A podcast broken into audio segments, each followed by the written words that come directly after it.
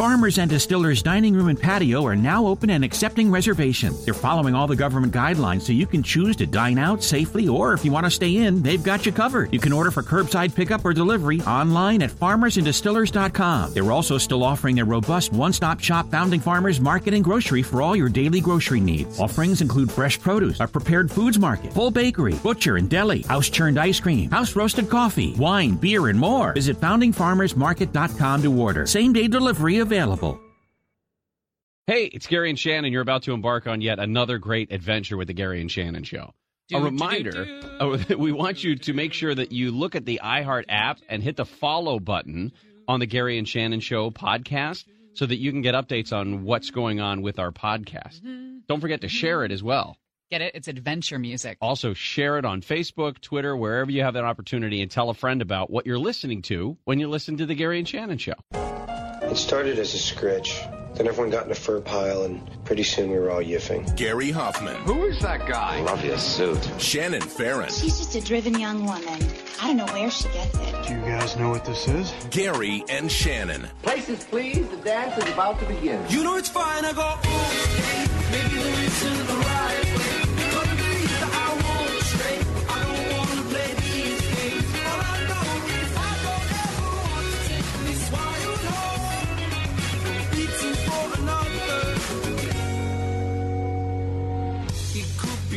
Gary and Shannon. Now, I don't believe in coincidences, but Gary is not here today. And the Westworld season two premiere was last night. Could those be connected? I don't know. Uh, there was a 21 pitch at bat that took 12 minutes and 45 seconds at a Giants game last night. Is that connected? I don't know. There's a royal baby. I- Is he overcome with emotion, welcoming the third royal baby? Probably is. For He's Kate and the one with William? Tears. Like I don't know. I don't know, but these all seem plausible, right? Yes. Did you hear what they're going to name that baby? No. All the bets, the big bets are on Arthur. I mean, talk about the ridiculousness of a baby Gary. Think about a baby Arthur. Well, there is precedent. There I was mean, a King Arthur before. Yes, but who looks at a baby and says, Arthur?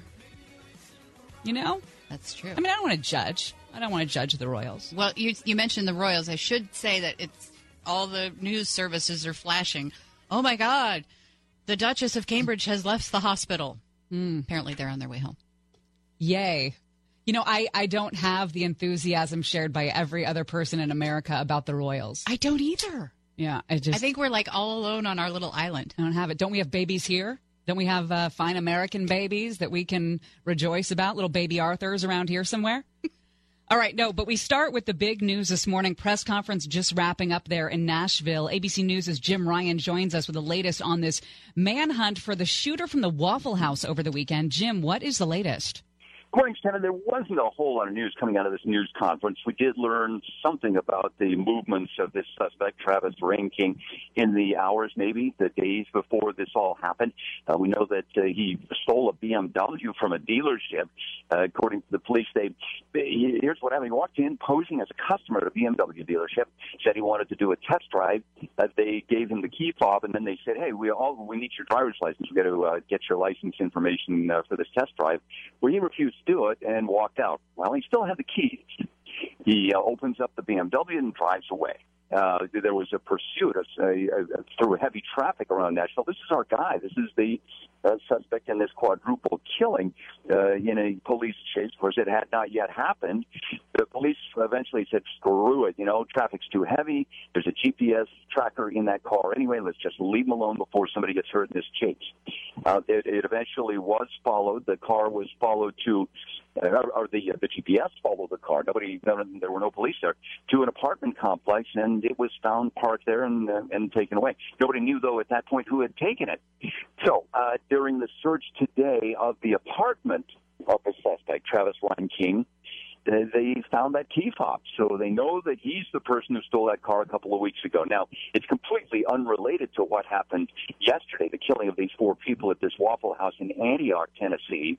And the search for Travis uh, Reinking, uh, Reinking continues. They still have not found him. 160 local police officers with ATF and FBI and state troopers still on the loose. Now, walk us through what happened early yesterday morning when he arrives at this Waffle House. Uh, I'm told that he spent some time outside before the action began. Right. Yeah, he sat in his pickup truck for we're told three or four minutes, Shannon, and then I mean, he just kind of watching people who inside this little restaurant. Uh, he steps out of the vehicle. He's wearing a jacket and nothing else, a green jacket, and nothing else at all. Uh, so he's, he's got an AR-15 with him. He levels it and shoots, uh, kills two people in the parking lot. Walks into the building, uh, starts shooting inside there. They injured four people inside. Two of those folks would later die. And uh, one of the other injuries, one of the other people with a, a grazing uh, uh, bullet wound, and there was a lull in the uh, gunfire, and that man, James Shaw, was able to grab the red hot barrel of that AR 15, pull it away, throw it behind the counter. He tried to wrestle Travis Reinking to the floor. Uh, Ron- uh, managed to get outside and run. But at that point, he was completely naked. His jacket was on the ground. Uh, he still has not been found. The first tweet from the police, in fact, uh, it was about a naked man running away from the Waffle House in uh, Antioch, and uh, we now know that that was uh, Travis Reinking. It's thought that he still has at least one gun with him, a handgun. He, they knew that he had four. We also know that last year uh, the Secret Service had arrested him outside the White House. He was in a restricted area and uh, this, this uh, you know, that uh, somehow he managed to get his guns back, and uh, according to the police, used one of them yesterday to kill four people. Yeah, naked uh, in the woods without food or water. And it's it's cold there. It's what 64 degrees, slightly rainy. Uh, you can only survive in the woods for so long before you got to get you got to get some water there. Uh, the fact that he has one gun with him makes me think that he may have already taken his own life, possibly. Uh, certainly, that's one theory that's being floated around. You know, um, once the I mean, the weather has cleared out now, they should be able to get a helicopter in the air. In fact, I saw some earlier flying around. They may be able to get a uh, your an infrared camera up on a, a helicopter, taking a look around, and the heat-seeking device then would be able to, to spot anybody down who's uh, either alive or or has recently died. So. You know that that may help in this, but yeah, you're right. I mean, that's one theory that's that's being floated around. But still, the police aren't going to take any chances and tell the public, well, don't worry about it. He might have committed suicide. They want everyone very cautious and watching and looking for anything suspicious. And if they see a guy uh, who matches the description, I mean, the picture of this guy's all over the place, and uh, they want to they want to call. What are they doing with the schools there in Nashville? Uh, yesterday, they were saying that they would put them in, in kind of some sort of modified lockdown if if the if the hunt continued into this morning. Well, what they, the uh, the police and federal agents they went out and they searched all of the schools within I don't know two or three miles of the Waffle House just to make sure that he wasn't hiding inside. Uh, once they uh, had cleared all of the campuses and were satisfied that this man wasn't around, then they felt comfortable enough, at least, to uh, to run the school buses and to get kids in school. So they are in class today. Uh, but I, I think you're right. I mean, teachers and, and uh, principals, I suspect, are a little nervous. Probably parents too, knowing that there's this guy potentially running around out here. Jim Ryan with the very latest there coming out of Nashville, Tennessee. Appreciate your time. Thanks, Shannon. He mentioned that this shooter was stopped by the Secret Service last year at the White House. He had gone there to meet the president. There's also some other troubling incidents in this guy's recent past. Uh, definitely a see something, say something guy. And, you know, it's always the parents that know. They know when they have a bad seed. They know when their bad seed is getting into some trouble, and these parents were no different. And dad today is admitting that yes, his son's guns were taken away by authorities, but that he gave them back to his son. Now, this does not mean that the dad would be on the hook for any sort of aiding and abetting, but should he? Should we change the way that stuff is done? We're going to get into that when we come back. Also, the guy who's being called a hero in this situation, James Shaw, Jim mentioned him. We're going to play for you some sound because he says, you know what? I'm not, I'm not a hero. I was just trying to save my own ass, basically. And uh, I like that kind of honesty. We'll do that. Also, your chance to win $1,000 coming up. Brought to you by Cunning Dental. Need a new smile? Call Cunning Dental for a free exam, 888 640 SMILE. Gary and Shannon. Gary is away. He'll be back tomorrow.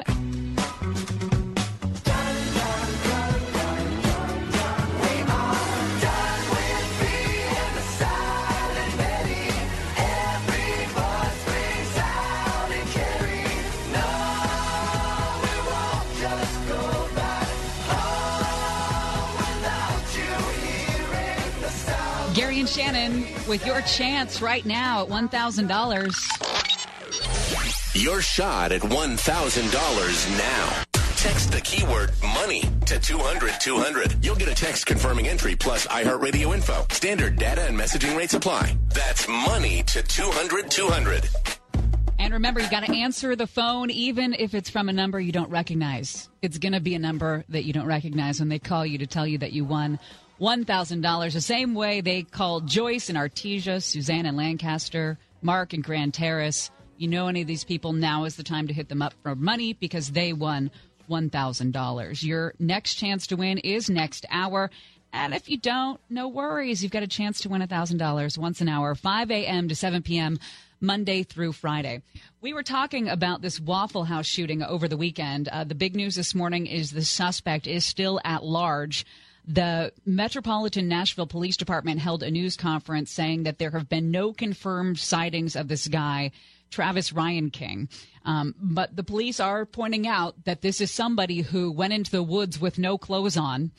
They do believe he may have a handgun, but no supplies, no food, no water. So he's going to have to uh, come out at some point if he's still living here. Four people were killed at that Waffle House yesterday early in the morning, uh, four others injured.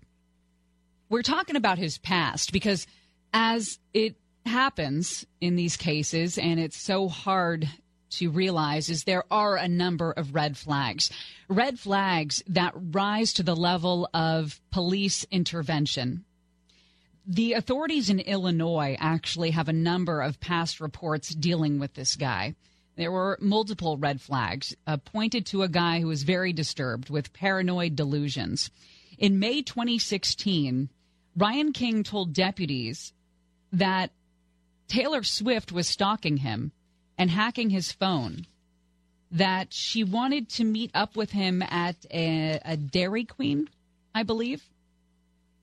So there's that. That's that's a red flag. Another sheriff's report said that Reinking barged into a community pool in Tremont, Illinois last June, jumped into the water wearing a pink woman's coat over his underwear, and made mention of having an AR-15 rifle that was in his car at the time.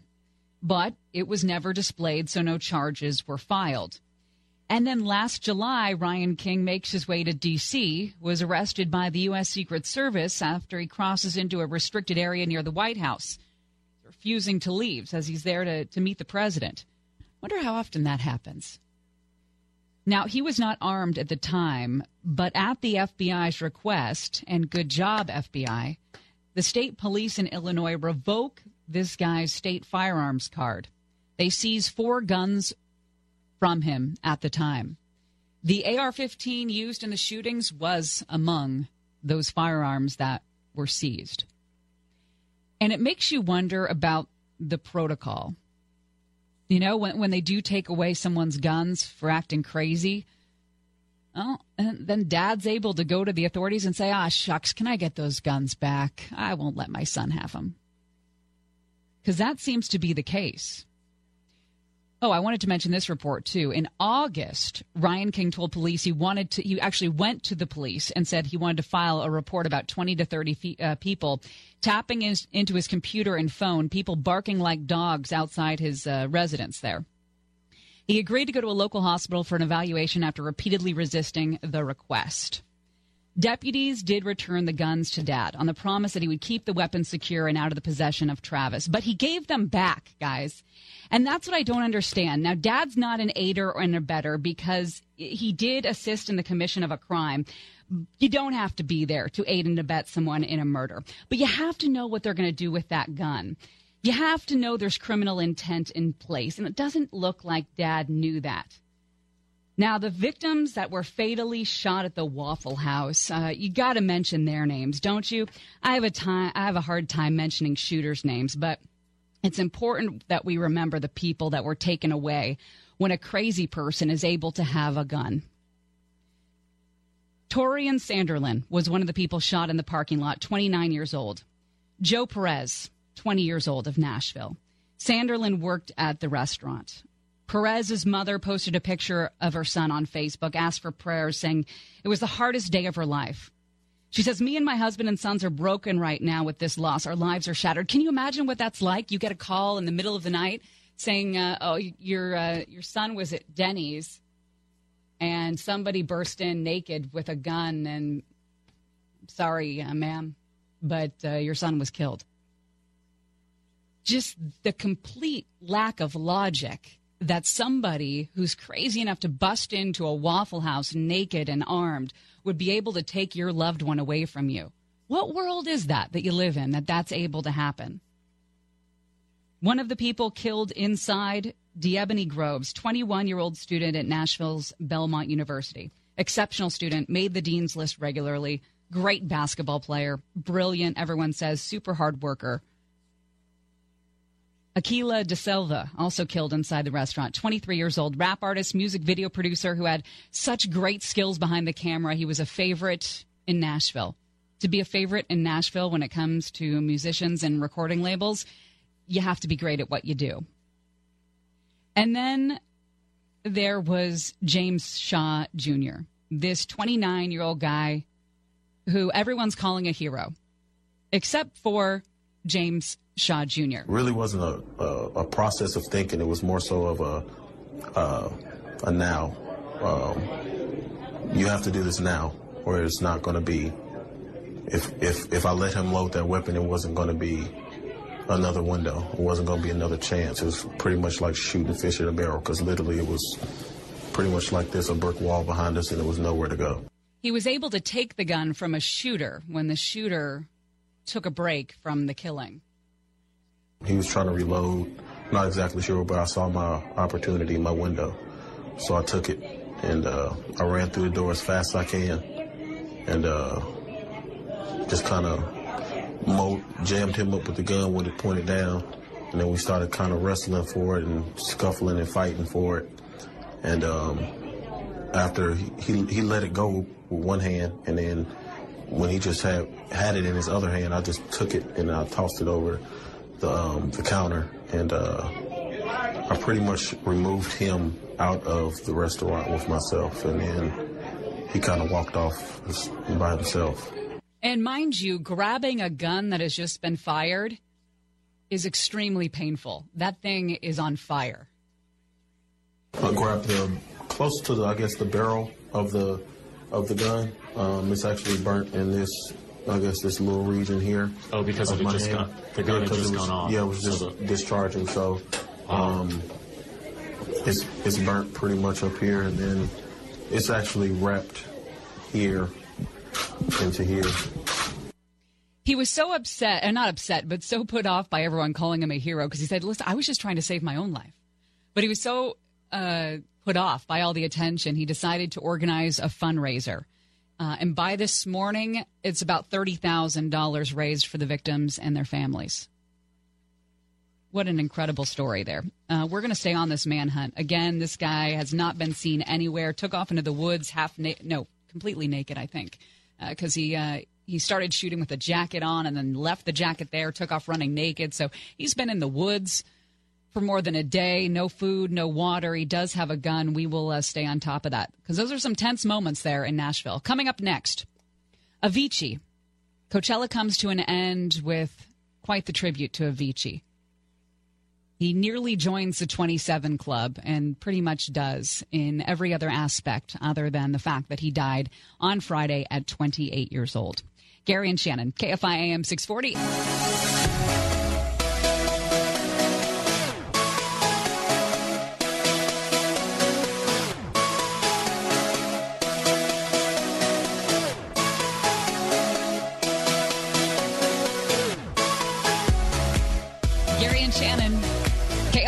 AM 640. Gary will be back tomorrow.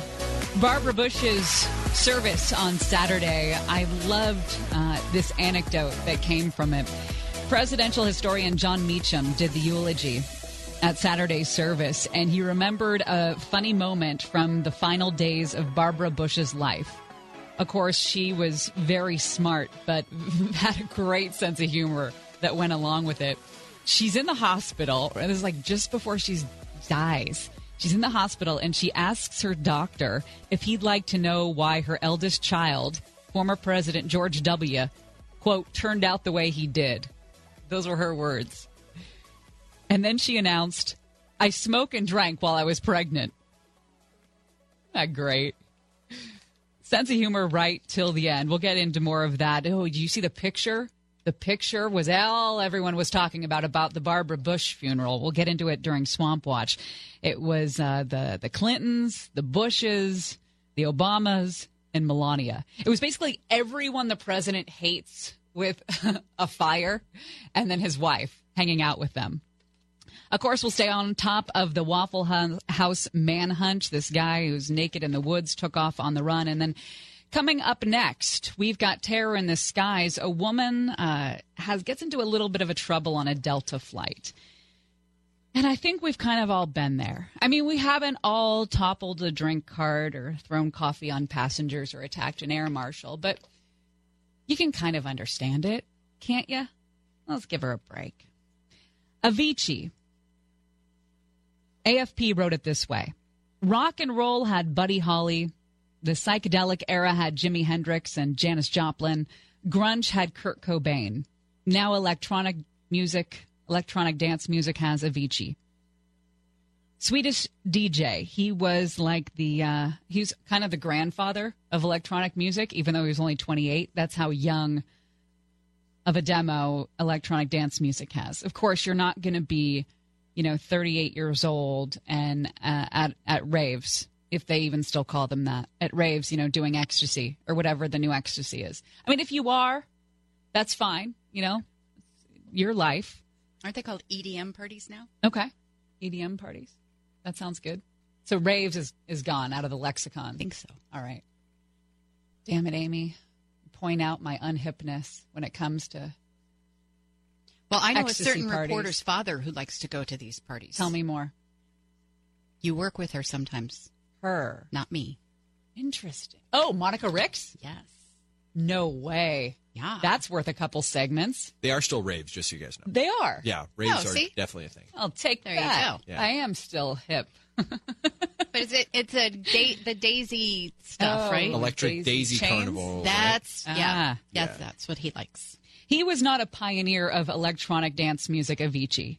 Uh, not a pioneer of the scene or or anything. I mean, this was something that was going on in the late '90s, if I remember correctly. I had friends that would go to these shows, but he showed what would be and what could be the mainstream possibilities of ele- electronic dance music. Blake was just playing levels.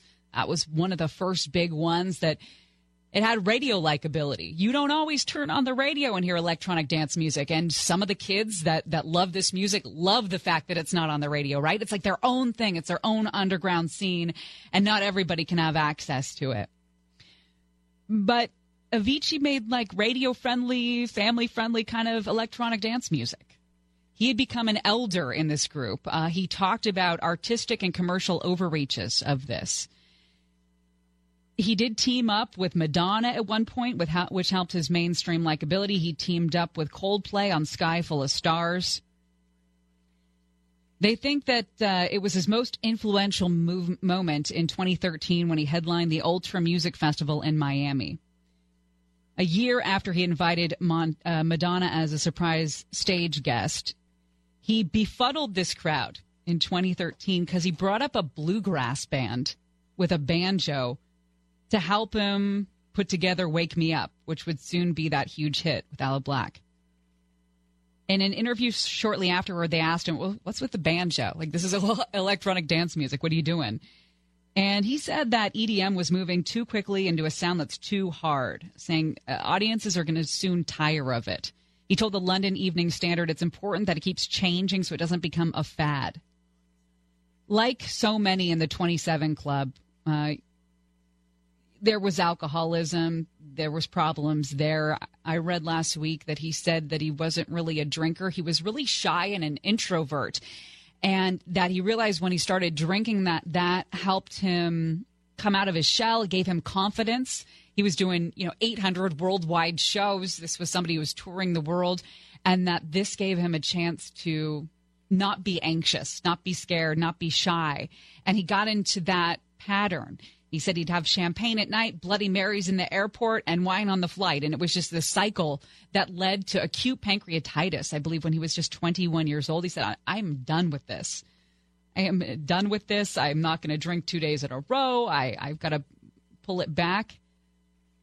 Uh, but who knows what happened? You know what I mean? Like, we don't know what his autopsy is yet. All they've said is that it's no signs of foul play. It could have been something from an underlying health issue, maybe. You just hope that he didn't succumb to that addiction at the end. Um, Calvin Harris, by the way, the top paid DJ, earned about $49 million last year. If you're thinking that this is a niche kind of uh, music for the kids, it, it, there's a lot of real money that goes on here. Uh, Kygo closed his set Friday at Coachella with a huge tribute to Avicii, saying that he is the reason why I pursued electronic music. And he thinks that uh, Avicii is the reason that many people pursued electronic music. And again, it, it's one of those stories that's real sad because he tried to retire. He did retire two years ago, and he said at the time he felt bad about it because he felt like he would appear ungrateful, but that his body was just shutting down with uh, with the tour schedule, and he had to take care of himself. So, and everyone at the time, I believe, can understand that. Coming up next, oh boy, oh boy, terror in the skies when you hear this story, you're going to say, wow, this sounds familiar. Why does this sound familiar? And hopefully it's not because it's familiar from your own life, although, again, not judging. Um, but I'll tell you why it's familiar when we come back. Gary and Shannon. Again, Gary will be back tomorrow, I, I'm hoping. Uh, like I should lick myself. Oh boy. Hope that's the last time we hear that one. Yeah, I don't know. Uh, it could be that it was the Westworld premiere last night that he just got crazy over. You know, he's been very excited about this Westworld situation For and the weeks and weeks. Oh yeah. So I don't know if he was, you know, sitting there just and got himself too worked up, or if, Had heart palpitations. Mhm. or if it's a royal baby.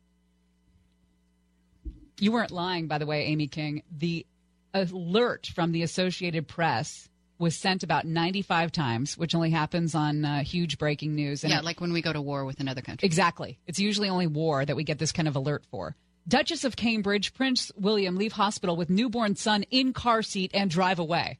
Well, Like- thank God they have my Right. car Thank God seat. for those details. All right, more coming up. Terror in the skies when we come back. Gary and Shannon, KFI AM 640.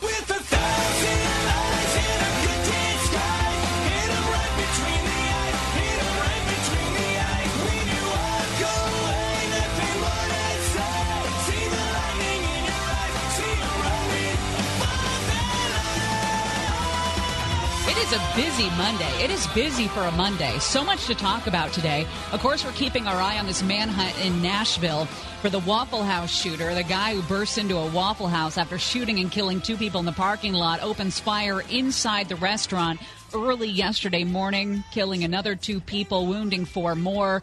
One of the guys who was wounded is able to wrestle the gun out of the shooter's hands. By the way, the shooter, uh, wearing only a jacket when he walked in, only a jacket. By the time he left, no jacket. He took off into the woods. Sans clothes. Also sans food and water. Very tense time in Nashville as they look for this guy, but it looks like he's going to have to emerge at some point for uh, for supplies. Also coming up, terrifying story out of Ventura that we heard about over the weekend. A man in Ventura randomly stabbed to death while dining at Aloha Steakhouse in Ventura, there on the beachside uh, restaurant Wednesday night. His daughter, by the way, sitting on his lap. Now, it depends on who you ask, but some people will say, what a terrible freak accident, random murder. It's those random murders that make us uneasy the most because it really can happen to anyone. And it depends who you ask because there's another group of people that will say, this was not random. This was a homeless problem run amok, and it is city governments, state governments, I guess you could throw in there too, who are to blame who will end up with blood on their hands over this homeless issue. And uh, we'll be talking about that coming up after after eleven o'clock. Also, Gavin Newsom, remember when he went to rehab? Except he didn't go to rehab, and he's drinking again. Hmm. We'll talk about Gavin, too, coming up in the 11 o'clock hour. But first, a collection of stories about people getting crazy on planes. Flight 209er, you are cleared for takeoff. Roger. Get off my plane. Roger, Roger. What's our vector, Victor? Enough is enough! I have had it with these monkey fighting snakes on this Monday to Friday plane! It's Gary and Shannon's Terror in the Skies on KFI. Well, well, well. Last night, American Airlines flight traveling from Miami to Chicago. An unruly passenger was aboard, guys, and he was repeatedly tasered on board. Why, you ask? Well, you can't fondle strangers on a plane. You can fondle your own people if they let you, if that's what you guys are into. Um, you can't fondle yourself. I think we've learned that that's also something we get you kicked off. But you certainly cannot fondle strangers. Oh, and he was also making racial slurs. The passenger has been given a name Jacob Garcia. Jacob had to be forcibly removed by police officers while the plane was still grounded in Miami. The police were apparently called when Garcia started making racial slurs and disrespecting another passenger in front of his girlfriend. The officers come on board last night. He tries to to to uh, you know state his case. Why are you why are you taking me off this plane? And they said, well, you know, uh, you can't touch that woman. You just can't do that. Fellow passenger there who works in IT, of course, rec- recorded the moment the unruly passenger was forced off the flight um, because it, if you didn't record it, uh, it did not happen. Apparently, the man started harassing a couple on the plane, hitting on the female, being disrespectful to the guy. The boyfriend calls the flight attendant, says he should be removed. Now, there's no evidence about the groping. Do you think the boyfriend added uh, the groping in as evidence to uh, to get this guy off the flight? Anyway, he was tasered. An officer uh, appears and says, "You know what? If you don't listen to me, if you don't come off the plane with me, I'm going to tase you." And he says to the officer, "Go on, taser me. You'll see what happens." Well, the officer did, and you know what happens? The guy got tasered. There you go. It's always important to threaten officers, isn't it? What, what the hell do you think is going to happen? The other terror in the skies story comes to us from Delta. A woman on a Delta Airlines flight. She kind of reminds me of Blake's mom, Pam. Very sweet, small woman. I'm just getting this off of her mugshot. She looks very nice. Well, it- it appears that on Wednesday night she toppled a drink cart. She threw coffee on passengers while running up and down the aisle before assaulting an air marshal. Sarah Blake's mom Pam would not do this. Let me be clear. Sarah Beach, 45 years old, on a flight from London to Salt Lake City, Utah. She was handcuffed for the remainder of the trip. She was sprinting from end to end on the plane. And yes, assaulting federal air marshals. They uh, they tried to calm her down, took her to the bathroom three different times, apparently. Uh, after she was finished in the bathroom the third time, she jumped on the back of one of the air marshals, placed her hands on his head, neck, and jawline. That's when they uh, pulled her off and han- handcuffed her. And I thought, God, this sounds so familiar. And then I remembered where I, I heard this story before. I'm so much more relaxed. Thank you, Helen. I just feel like I'm excited and I feel relaxed and I'm ready to party with the best of them. And I'm gonna go down to the river. Wow, it looks like somebody's really relaxing now. I mean, it's not out of the realm of possibility that this woman had bridesmaids in her mind subconsciously and, and acted out because of it. Or just had taken a bunch of Xanax. Yeah, Xanax and alcohol. Don't mix them. That's a PSA for today. Coming up next, terrible story out of Ventura about the man stabbed to death with his daughter on his lap as he ate dinner last week. We'll tell you um, the particulars of the case and, and what people are calling for now. Also, coming up after Amy's news, your chance at $1,000. How exciting is that? Swamp Watch, we've got a lot to talk about. French president in town, Emmanuel Macron. And he's got a wish list of things he hopes to take or uh, agree to the president with. All coming up next on Gary and Shannon.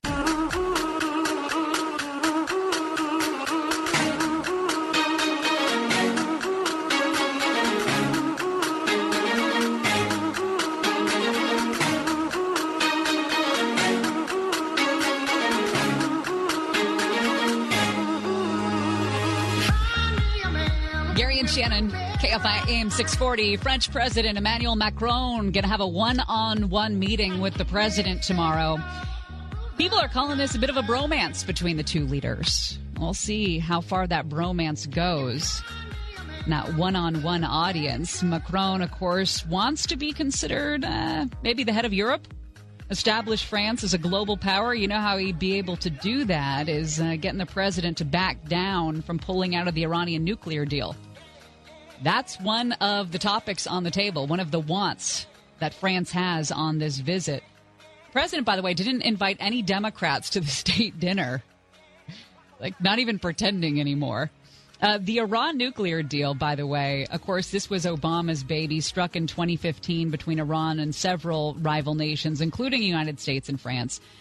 And it suspended economic sanctions against Iran in exchange for restrictions on Iran's nuclear program, right? So we're talking regular inspections to make sure its government has stopped trying to develop nuclear weapons. It's a way of saying for us, uh, all right, we'll go easy on you economically. Just let us get eyes on what you're doing over there and, and make sure you're not making any advances. Uh, Trump has criticized this deal from go, and I don't know if it's because it, it was an Obama deal and he, anything Obama he's not going to like. I mean, Obama could uh, uh, meet the royal baby and the president would have a problem with it, right? But uh, Trump's criticism of the deal, one of the main points has been that Iran can simply start developing nuclear weapons again when parts of the deal expire in about 10 years. But in the deal, uh, it, it says it's pretty clear that it permanently bars Iran from acquiring nuclear weapons. So I don't know if there's some confusion or just a disagreement on what that permanent ban means, but I do know that the French president wants to bring this up when they when they meet tomorrow. Uh, also about that royal baby, yes, as you heard Amy said, the baby has come out. It uh, the baby is a boy, and they have left the hospital and we do not know what the name of the baby is going to be. The top contenders, if you ask the odds makers, are Arthur, James, Albert, Philip. There you go. Could have a little baby Arthur over there. I think my money would be on James. Like paying homage to the old, but keeping a, a better name than Arthur, than baby Arthur. Well, you're going to hear a lot about this story in the coming days and weeks, and you should. Anthony Mele Jr., 35 years old, was having dinner with his wife, Hannah.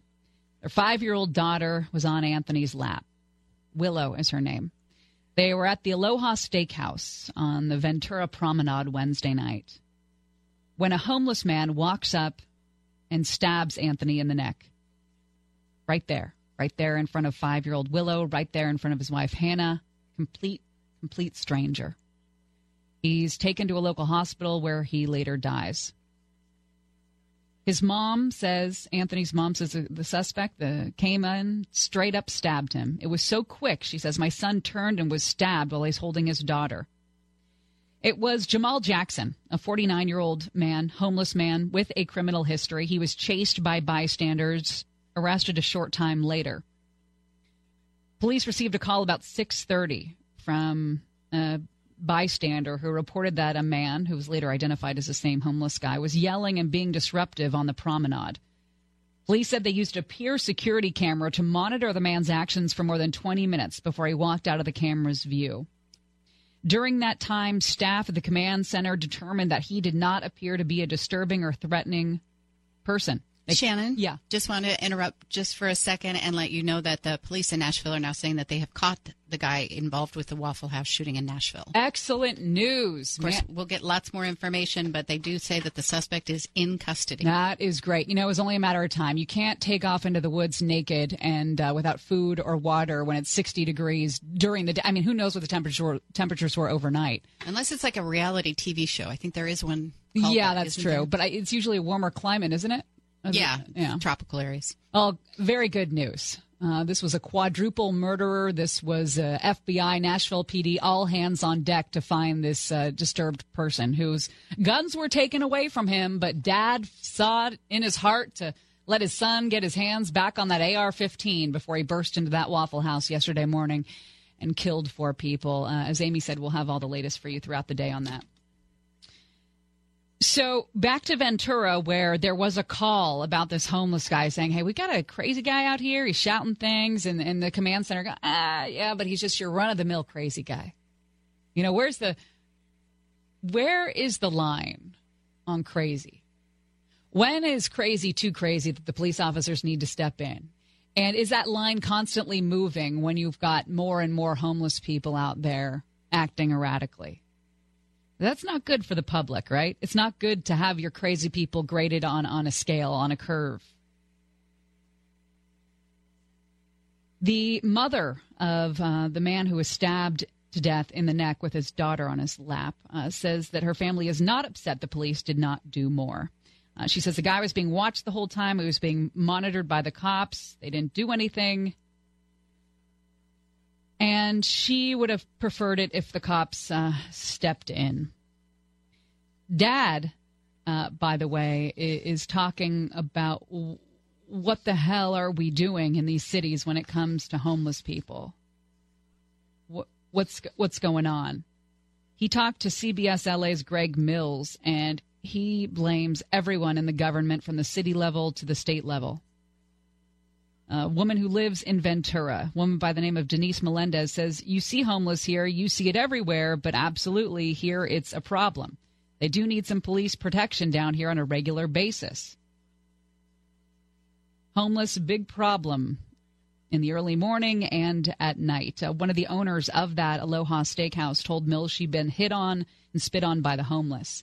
And like I said, you're going to hear a lot of talk about this case because some people would be calling it a freak accident, or not an accident, a freak murder, right? A random murder. One of the ones that we're all so terrified of. It could happen to anyone. He wasn't in the wrong place at the, wrong you know, I mean, he wasn't doing anything wrong, just the wrong place at the wrong time. Um, but people are going to say this was preventable, that this was not a random murder, that this could have been prevented by getting a handle on the homeless populations in Ventura and Orange County supervisors city leaders are going to have a hard time with this because you're going to hear this story brought up over and over and over as city and county leaders trying to figure out what to do with all of the homeless people in Orange County and in Los Angeles, too. All right, coming up next, uh, looks like Gavin Newsom really didn't go to rehab.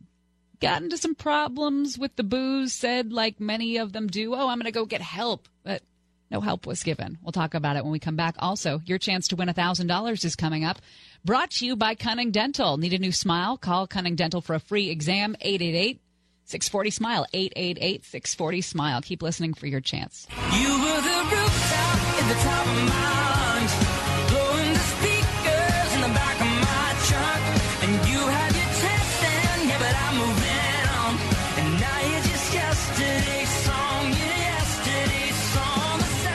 A lot of breaking news to get you up to speed with. But first, how about your chance right now at $1,000? Your shot at $1,000 now.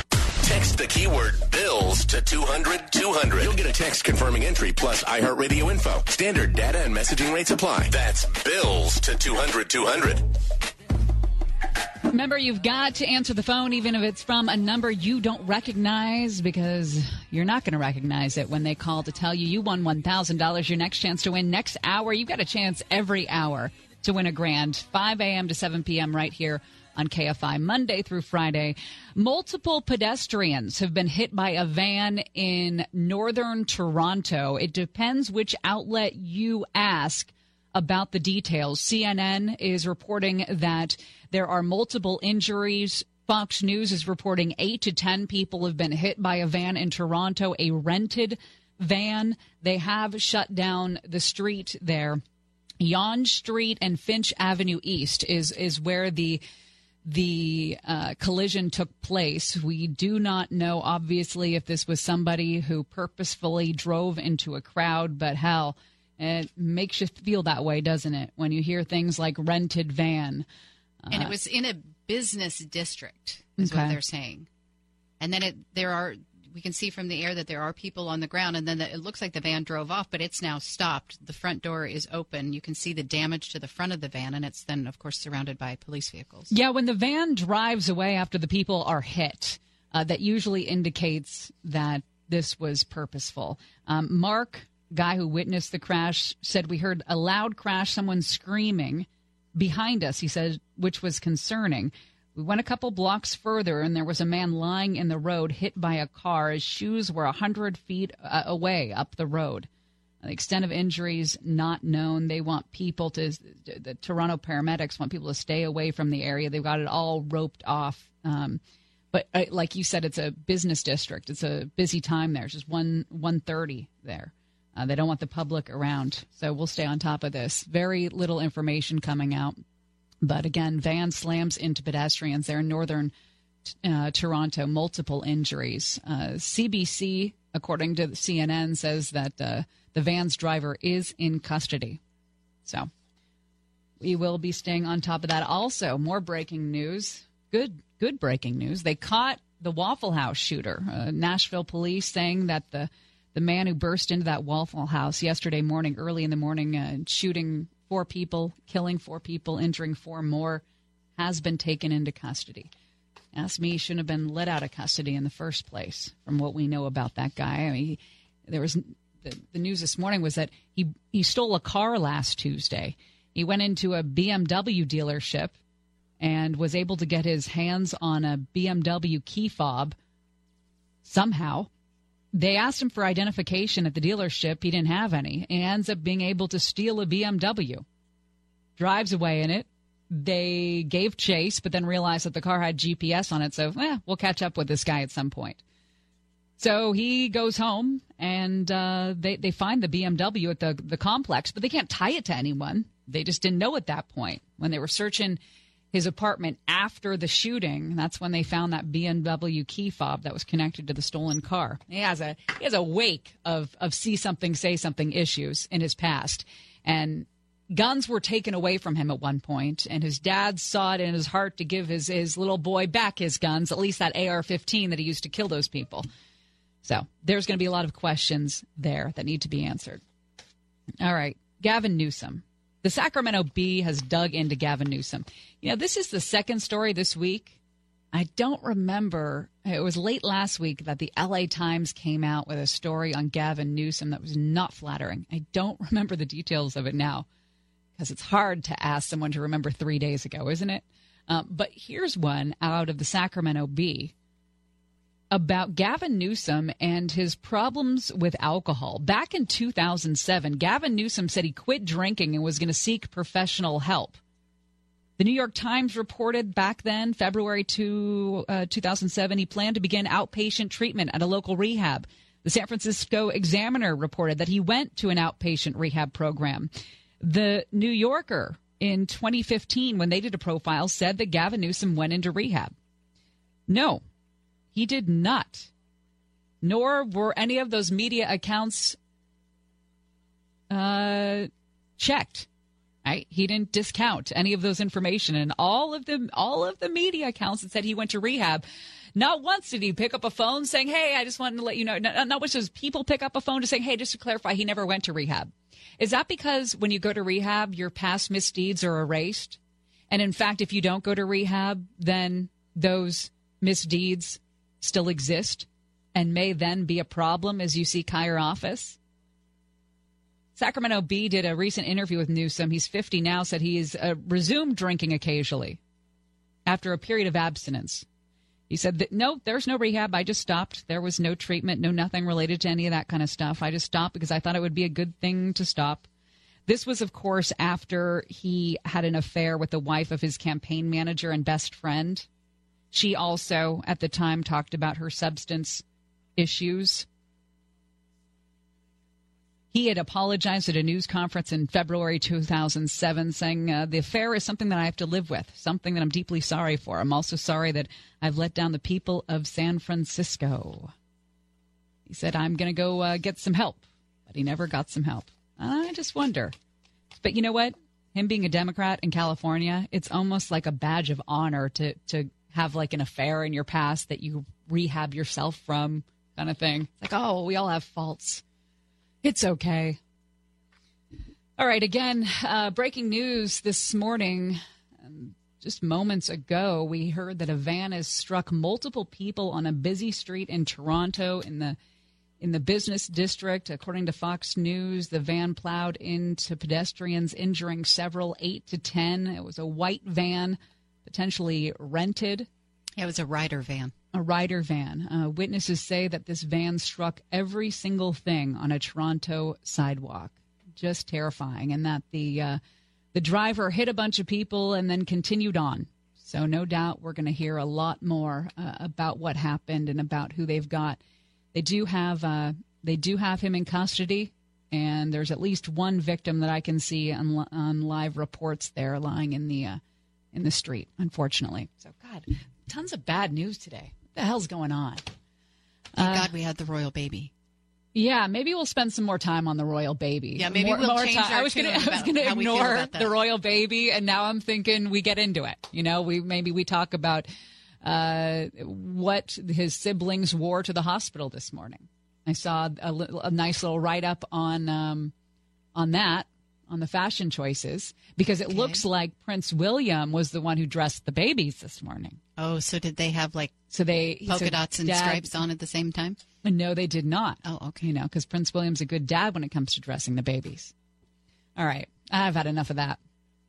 Gary and Shannon, KFI AM 640. Look, I don't mean to frustrate, but I always make the same mistakes. Yeah, always make the same mistakes, cause I'm bad for trying. You know I'd be lying, saying you're the one. Ooh, ooh. That could finally fix me. Looking at my history. Gary and Shannon, KFI AM 640. Gosh, it is chilling to see this Ryder white van in Toronto with the front end damage that it has sustained because you know where that front end damage came from. And it was from this driver of this rented van plowing into people on a sidewalk there in the business district of uh, Toronto there. The Associated Press reporting that police there on the ground say the van struck eight to 10 pedestrians there. Um, they have found the driver. He or she is in custody. Uh, the police constable there says authorities do not yet know the cause or the reason for the collision, but you know we've we've seen it before. We saw it in Nice. ISIS has told its people, you know, its sympathizers, use whatever you can, find the biggest vehicle you can, and be a coward. The van apparently jumped the curb, hit everything in sight on that sidewalk there in pedestri- uh, in terms of pedestrians. Uh, first responders remain on scene, uh, triaging the situation. We do not know the number or the severity of the injuries. They've obviously shut down that entire entire area um, there, but we will uh, let you know when we hear more details. Waffle House shooting manhunt is over. The the guy who carried out that quadruple homicide at a Waffle House early yesterday morning has been arrested. He was taken into custody not far from his apartment. There were po- uh, photos posted by the police there in Nashville that do show him wearing clothes. He's in a police car. Remember, he took off into the woods naked after committing those murders. And it looks like there was a lot of help there with the FBI, alcohol, uh, alcohol, tobacco, firearms, highway patrol. They were it was all hands on deck to get this guy because they believed that he still had a handgun in his possession. Now, you look at the picture of him being apprehended. He looks he looks like all the other uh, dazed, crazy, really pale guys in their early 20s that uh, have their psychotic breakdowns and decide to kill people. And bloodshot eyes, real pale skin. You can see he's got a bunch of scratches, whether that was from the uh, scuffle with, with the man that was able to wrestle the AR 15 away or from uh, branches in the woods. Who knows? Who cares? You know, you ask me, the, the blame on that falls squarely on dad's shoulders. This was a guy who had brushes with the law. He had his guns taken away. His ga- dad petitions to get him back, saying, I promised to keep these away from my crazy son. And he didn't. And he didn't. Well, we have spent a lot of time on the Gary and Shannon show talking about opioids because how can you not? You look up in uh, Marin County there, uh, just north of San Francisco, and Marin County has the second highest rate of opioid overdose deaths among the Bay Area's counties, second only to San Francisco. In many parts of this county, uh, drug overdoses are now the leading cause of accidental deaths, surpassing motor vehicles. That is huge. Jeffrey Orman is a uh, paramedic up there for one of Marin's busiest ambulance crews. And he says he's seen it time and time again. Teenage boys start taking the prescription painkillers after a sports injury. They begin using the drugs recreationally after the injury is healed. You've got seniors who take opioids to, to manage chronic pain. They forget that they've taken their pills, so they take them again.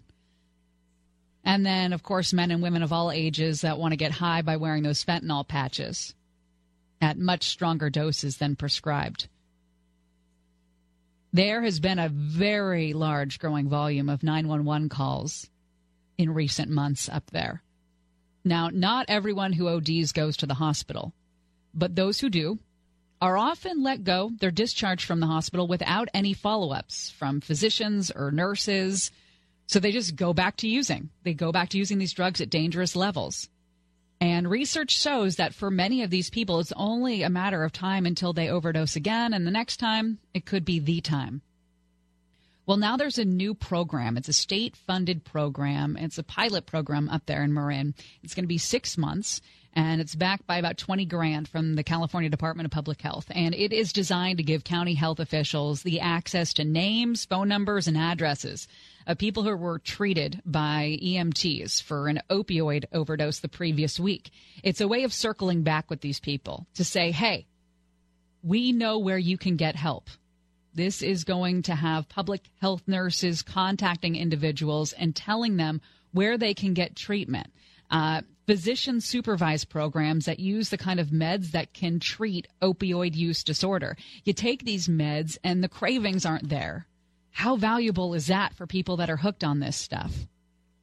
And they'll let them know where to find pharmacies or community programs that provide the that nasal mist that reverses the effects of an overdose should it happen again. Addiction experts love this. Public health officials say, wow, this is the first kind of system where we're actually going to be tracking these people. Um, this is also being tried in some other states with a little variation um, Massachusetts, Illinois, Indiana. But right now, there's just no process uh, for people who have survived an overdose to be identified and then given an idea about where they can get treatment. There's zero follow up. So I'm anxious to see the numbers after six months of the people that relapse or the people that are going to have their uh, that have overdosed after going into a hospital because of a previous overdose. Now, some addiction experts say that they don't like it because it might discourage people from calling 911 at all. You know, you don't want to be tracked. You don't want to have somebody knocking on your door in a week. And they're they're worried that people are going to be sharing inaccurate contact information if they feel that may be tracked. But you got to do something. Got to try all this stuff. You hear what they're doing in Ohio? In Ohio, they've started a program to educate kids about opioids. Kindergarteners in kindergarten, because so many people are dying of this. They're trying to protect these little people. They're trying to show them what what it looks like and and trusted adults. There's one lesson um, in this pilot program there where 25 children uh, were seen. They sat on a carpet helping their teacher make a chart. The teacher would ask, What is an adult? And then she'd write the responses on a large notepad on the wall. And then she'd say, Well, what does the word trusted mean? And she would put those two key words together and make it understandable for kindergartners to know who is a trusted adult. Who do you have in your life that makes healthy choices, makes you feel safe, all of that. Um, and the importance of the trusted adults that will help you and the difference between an adult and a trusted adult. And it's just, it's so sad that, um, the kids have to learn this. It's basically saying don't listen to your parents if you don't trust them because they're high on opioids. Uh, that's kind of the underscore, right? Who are the people you can trust? Is not mom and dad. Well, you got an aunt, you got an uncle, you got a neighbor.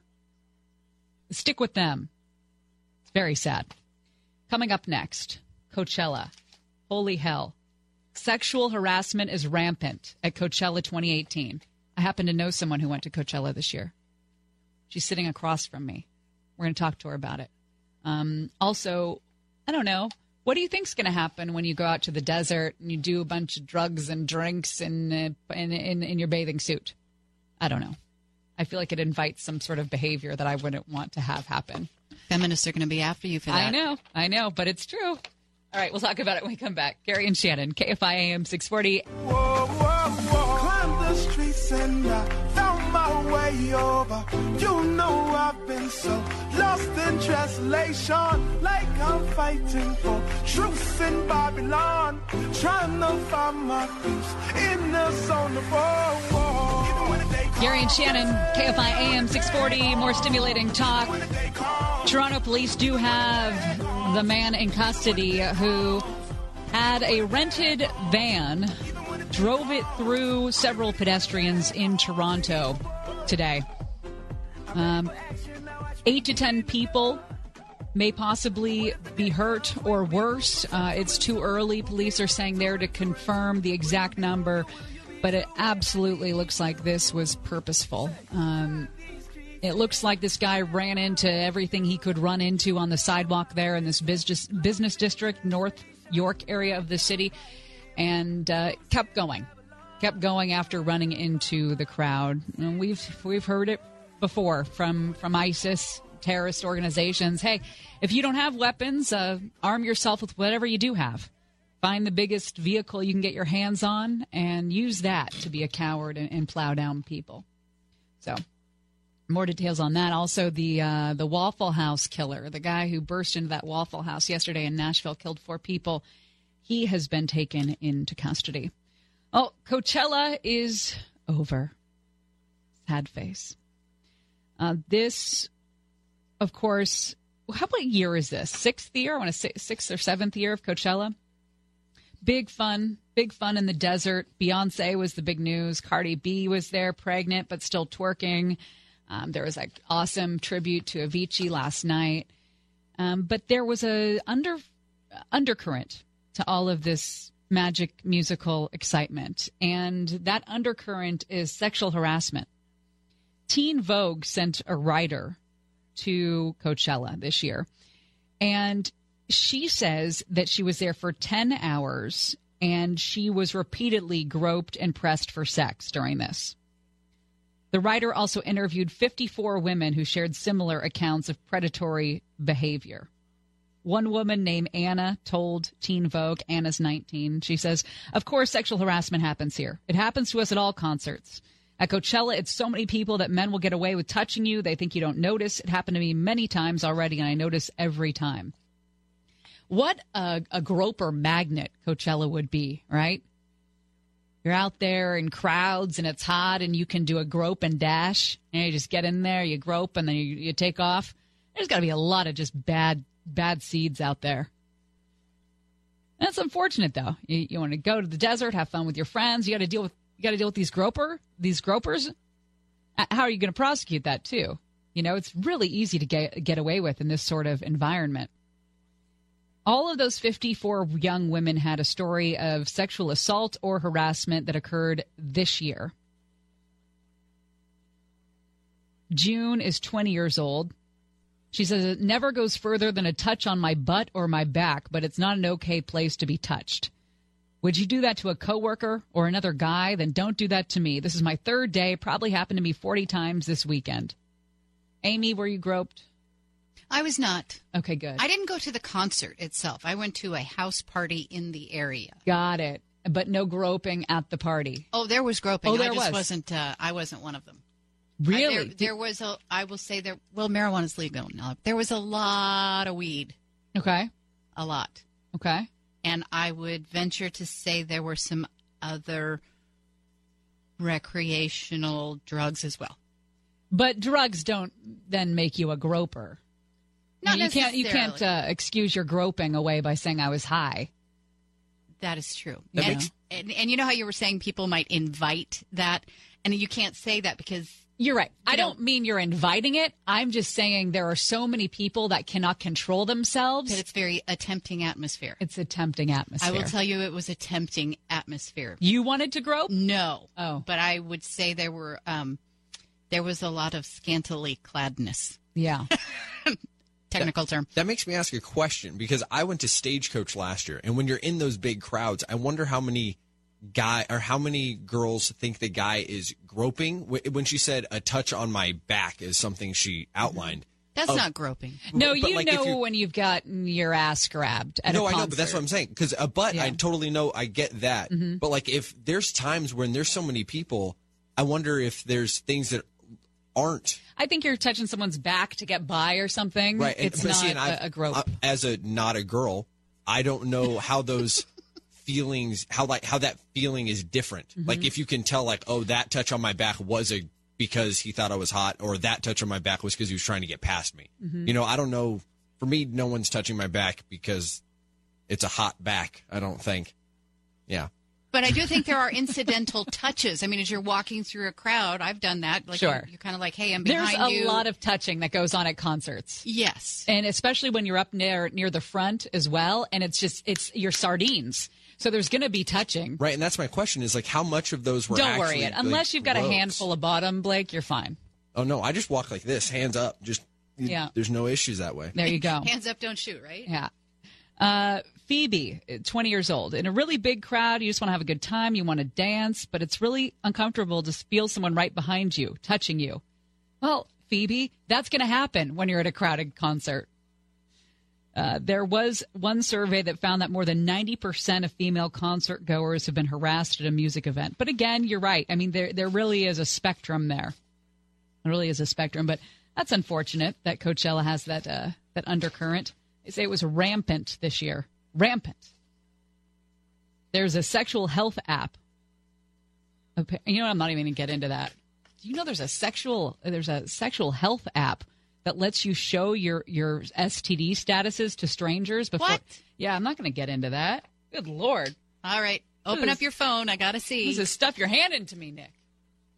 All right, coming up next, everything everyone is talking about everywhere. We do it every day at noon. What's trending in LA, the United States, and the world? A lot of breaking news to tell you about. Catch up on when we come back to Gary and Shannon. Now we're going to go live to Nashville right now, where they're having a press conference about the apprehension of that Waffle House I'll shooter. start by saying uh, great job by everyone, uh, all the different units and agencies that assisted. Uh, so this all began uh, today. We had uh, our unit, narcotics unit, was uh, working, doing uh, finding uh, finding any or investigating any calls on uh, suspected uh, identification of this person. Uh, dispatchers Megan Barr and Christy Simmons from ECC were contacting me directly, and our team was in charge of looking and investigating any of these sightings.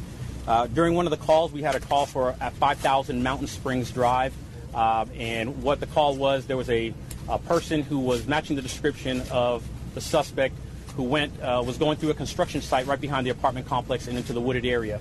Uh, our detectives, uh, all, all three of our units, narcotics section, the narcotics unit, the interdiction unit, and the major case task force, all responded to the, to the scene. When they got to the scene, uh, there were several workers from the TVA, construction workers on the TVA, that were pointing us, saying the person went through the woods. The detectives then all, as well as the sergeants, all went up to the wooded area and saw a pathway in the woods. They started to walk the path, and as they went through the wooded area, they spread out, and uh, some went one direction, some went the other. As they're walking through the woods, one of our detectives, uh, Kyle Williams, uh, noticed a person, a suspect, in the front uh, in front of him. Uh, as he was walking forward, he the suspect turned around, and Detective Williams saw his face and realized that that is the suspect we were looking for. At that point, Detective Williams drew down on uh, the suspect. Uh, the suspect proned out. He told him to get on the ground. He got on the ground immediately, proned himself out. Uh, uh, other detectives came and assisted, put him into custody, and, and put him in cuffs. At that point, uh, detectives went and cut off. He had a backpack on. Um, the description we had received uh, was a maroon shirt, dark jeans, and a backpack, which is exactly what he had on. He had a uh, maroon shirt, uh, dark jeans, and a backpack. Once he was in custody, the detectives went, cut off the backpack off of him uh, because he was in cuffs. When they looked into the backpack, they had uh, they saw a uh, a silver Kimber semi-automatic weapon uh, with 45 caliber ammunition, a flashlight, and a holster uh, on his person.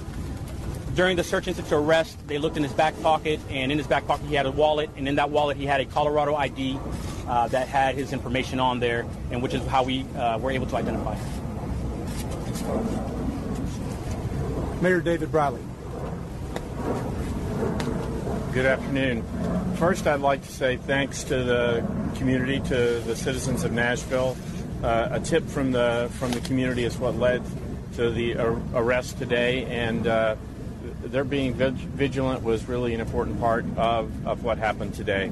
I'd like to thank the Metropolitan Police Department and Chief Anderson for, for all their work over the last 36 hours.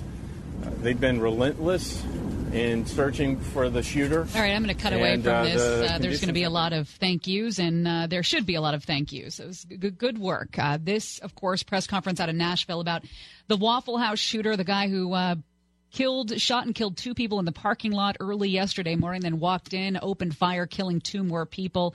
It was a man uh, in the Waffle House that was able to wrestle the AR 15 from the shooter, who then took off uh, naked, I guess you could say. Yep, he was naked.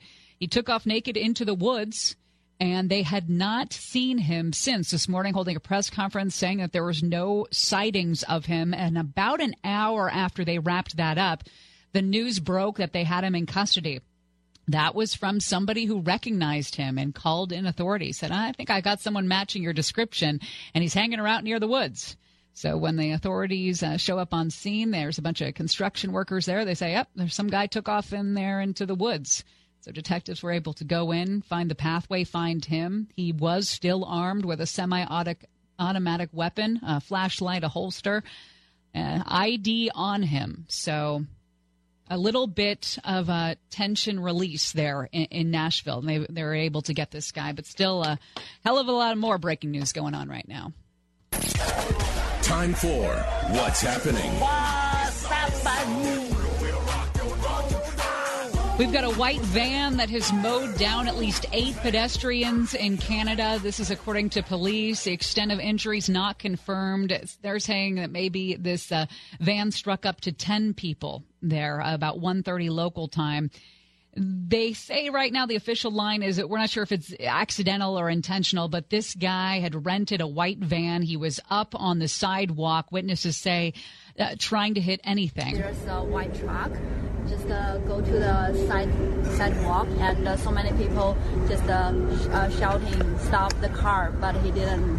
He just uh, keep moving, and uh, he hit some people, and three people lie down there, and they didn't move at all. Yeah, she's saying three people at least down there that were not moving after he was done with this murderous uh, attack.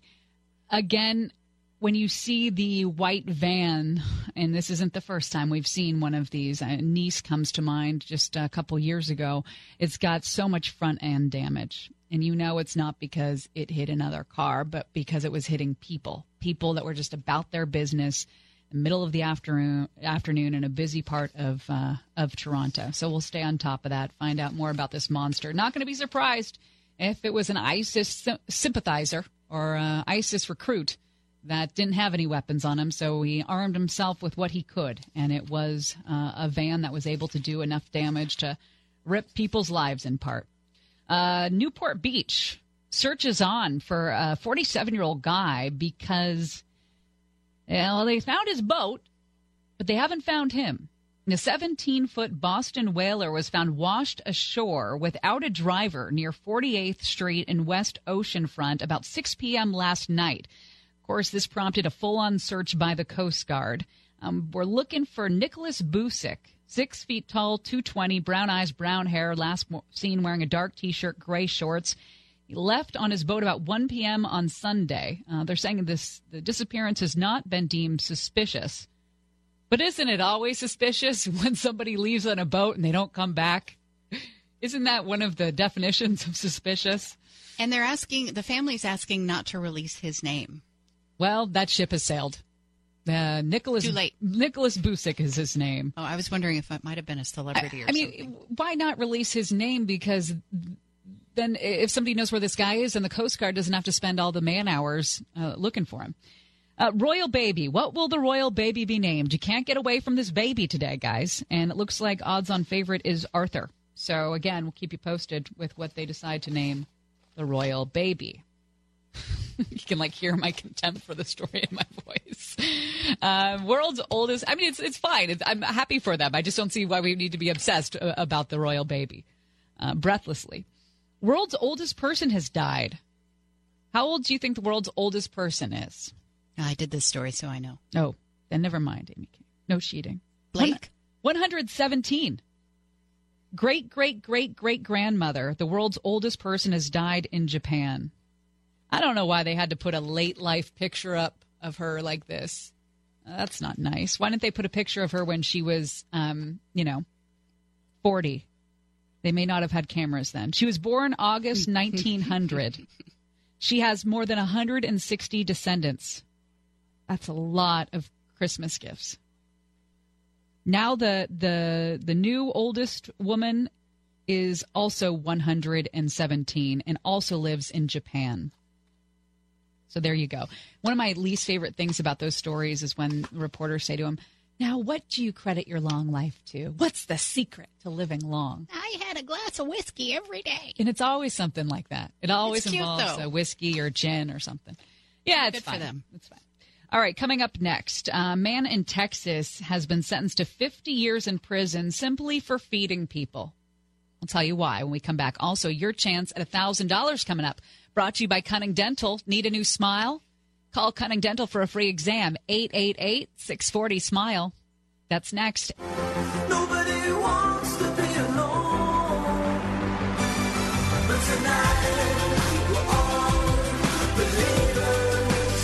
And I feel alright with all of my heart. Gary and Shannon giving away $1,000. Your shot at $1,000 now. Text the keyword cash to 200 200. You'll get a text confirming entry plus iHeartRadio info. Standard data and messaging rates apply. That's cash to 200 200. Remember, you got to answer the phone even if it's from a number you don't recognize because if you don't, they move on with your money. Don't let them do that. Pick up the phone, your chance to win next hour. That's the next chance. You'll have a chance to win $1,000 once an hour, 5 a.m. to 7 p.m. Monday through Friday. Wanted to talk to you about something fun going on the Conway show tonight. Two time NBA champion Hall of Famer Ray Allen will join Conway right here in studio to promote his new book, From the Outside My Journey Through Life and the Game I Love, and a special 20th anniversary screening of He Got Game, which he was uh, a co star in, tomorrow evening at the TCL Chinese Theater. It's going to be a chance to win tickets and to meet Ray at the premiere.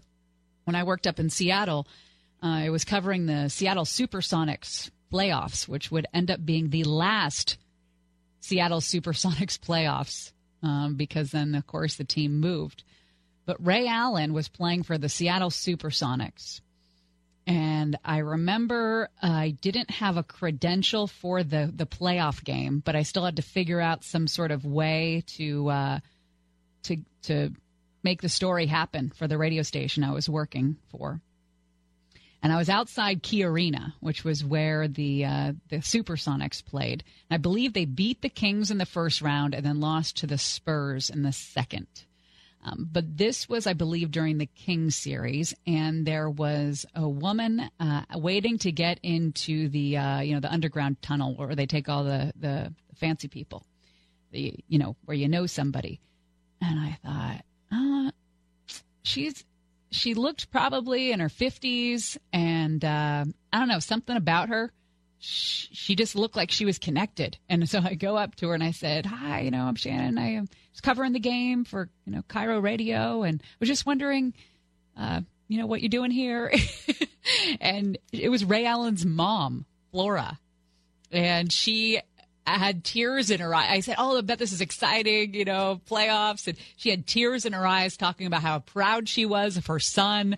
I ended up doing a, a long interview with her, and it was just one of my favorite interviews that I that I ever did as a reporter. Just seeing somebody overcome with such emotion because their kids, you know, live in their dream, and you know, he wasn't brand new back then either. So that was cool. So Ray Allen tonight on the Tim Conway Jr. Show. All right, the latest we know out of Nashville, Tennessee, they've got the killer from the Waffle House shootings uh, from yesterday morning. They've got him in custody. He did have a handgun in his backpack when he was arrested in the woods in Nashville, but the good news is he is in custody. Um, it looks like also we have uh, a guy who rented a van uh, or was able to get himself into a van in Toronto and plow through several pedestrians on a busy street in Toronto.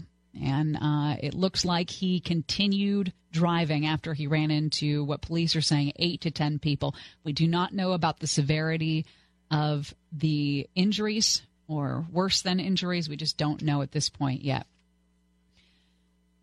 In Texas, there is a judge that just has handed down a 50 year prison sentence to a man who was caught stealing $1.2 million worth of fajitas.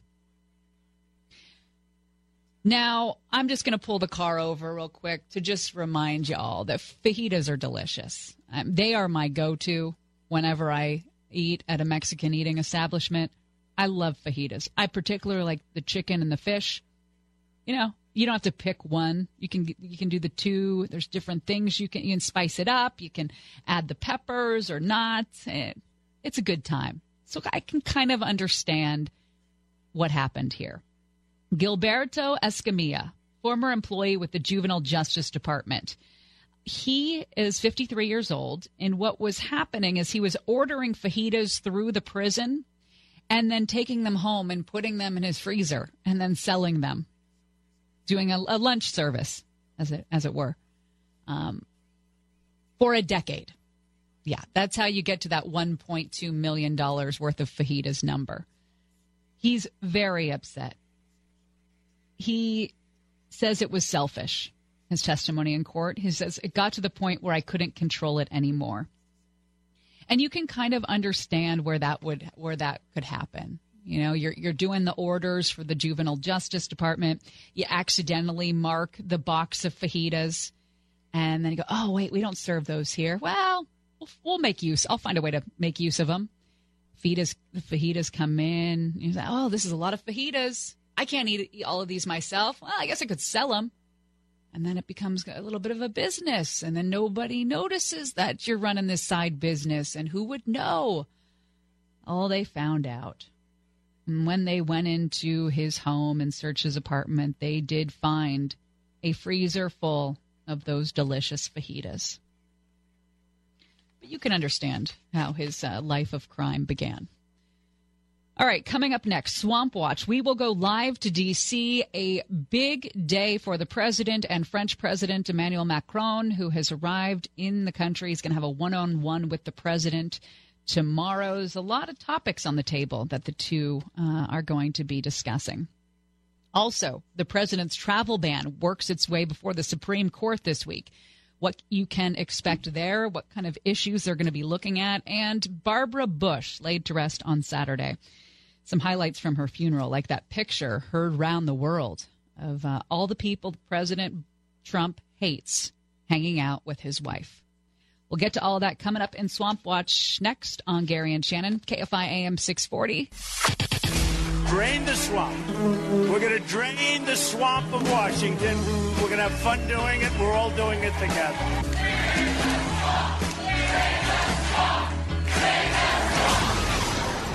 Swamp Watch.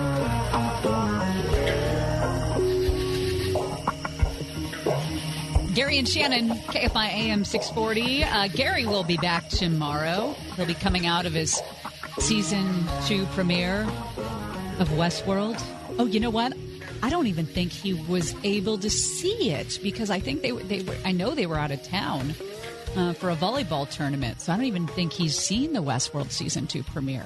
You don't think he stayed up overnight to watch it when they got home? I guess he uh, like DVR it. Yeah. Well, he'll see it today. Then I guess. I guess if they're getting home today. Oh, they're like out of town, out of town. But you know, if you want to send him spoilers, just That would be cruel. I know. I go to Gary and Shannon. And no, I take that back.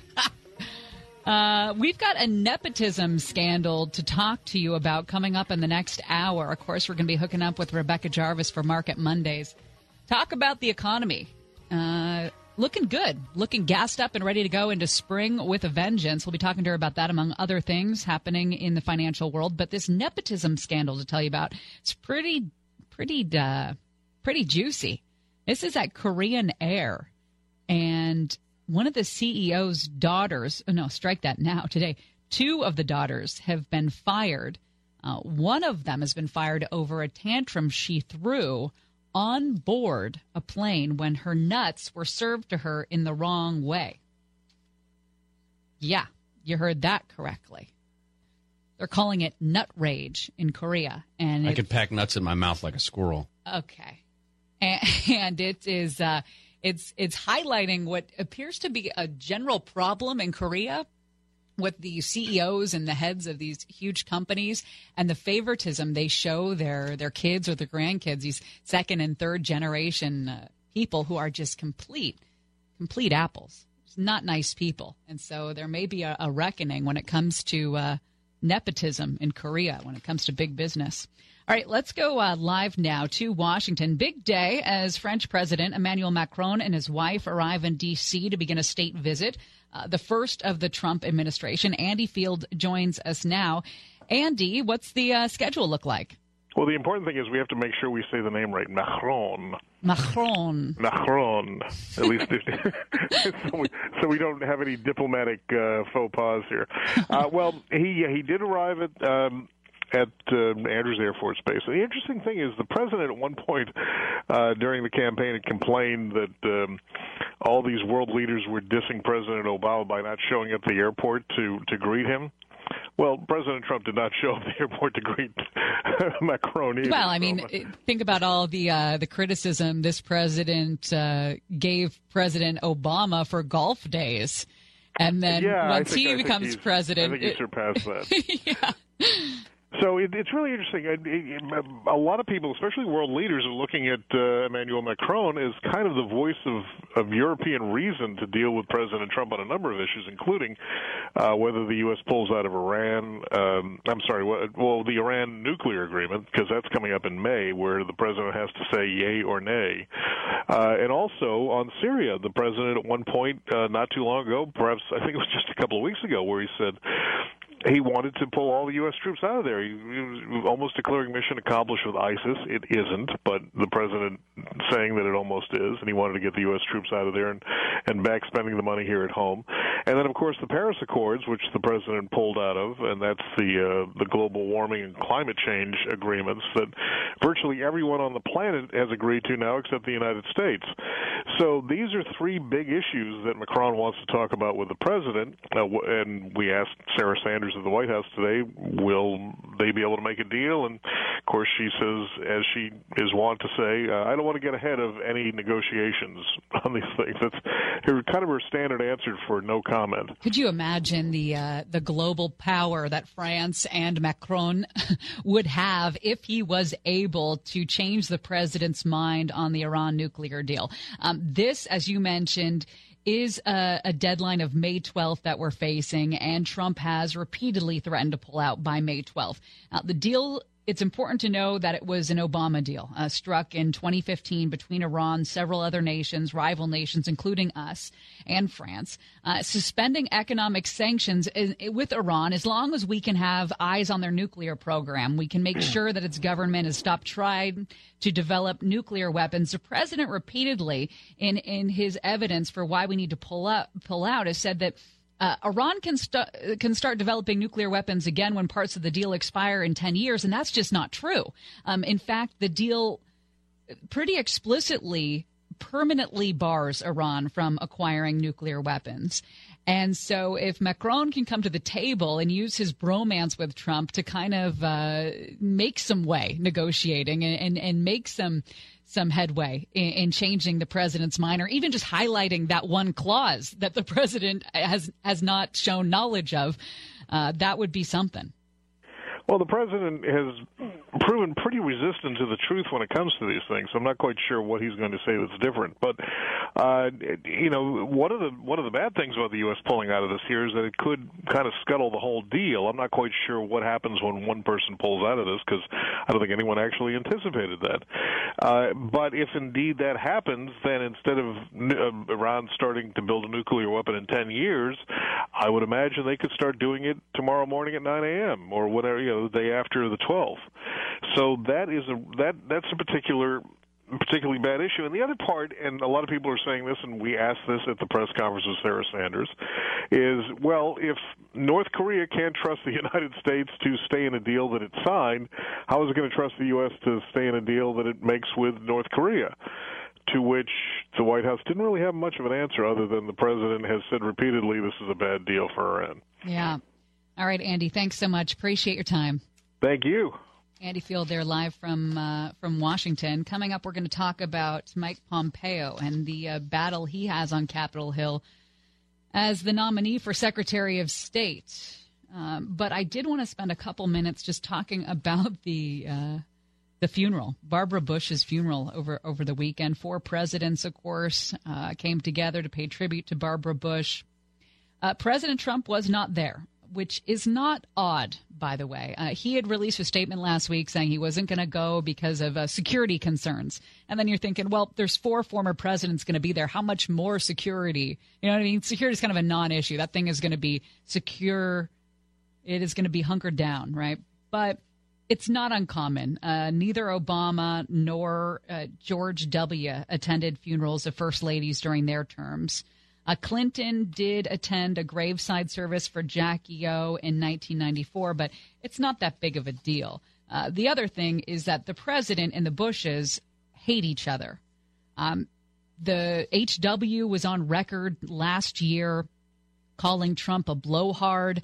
Uh, George W. said Trump would destroy the idea of a Republican president, and I believe the White House even responded to that statement at the time, saying, uh, "Well, if one presidential candidate can disassemble a political party, it speaks volumes about how strong a legacy its past two presidents really had." So, you know, it's been a, a, a war of words between the Bushes and, and Trump. Let's not forget low energy Jeb Bush all of that. And I, I, just think that Bushes have also kind of snubbed Trump in a, a blue blood kind of fashion. Like he's not he's not one of us kind of thing. So when that picture surfaced of the funeral with the Bushes, the Clintons, the Obamas, and Melania, that had to have pissed him off. What the hell are you doing hanging out with my nemesises? Nemesi, as it were. I did like this quote from from Barbara Bush that was brought up in the eulogy. And it was the presidential historian Jon Meacham who did the eulogy for, for Barbara on at Saturday's service. And Meacham was able to recall a funny moment from the final days of Barbara Bush's life. She was in the hospital, final days. She asks her doctor, Hey, do you want to know why my oldest child, George W., is the way he is, turned out the way he did? And the doctor said, Uh, sure, ma'am. And, and Barbara Bush says, Well, I smoke and I drank while I was pregnant great. Apparently, that line got a lot of laughter at the president at the uh, funeral. Poor George W. He's a good sport, though, isn't he? Coming up next, uh, we'll get into a little bit about the travel ban that that heads to the Supreme Court on Wednesday. What they will be taken into account. Also, Mike Pompeo. Will he end the day making history when it comes to not getting enough votes for a confirmation Secretary of State? Gary and Shannon, KFI AM 640.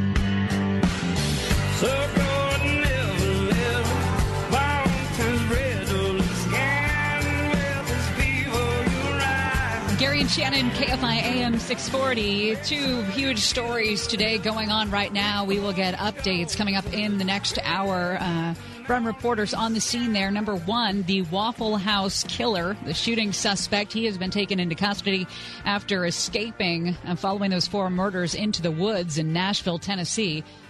His father, federal agents are now saying, could potentially face charges for giving weapons back to his son. Remember, this son had a lot of mental problems, had some run ins with the law.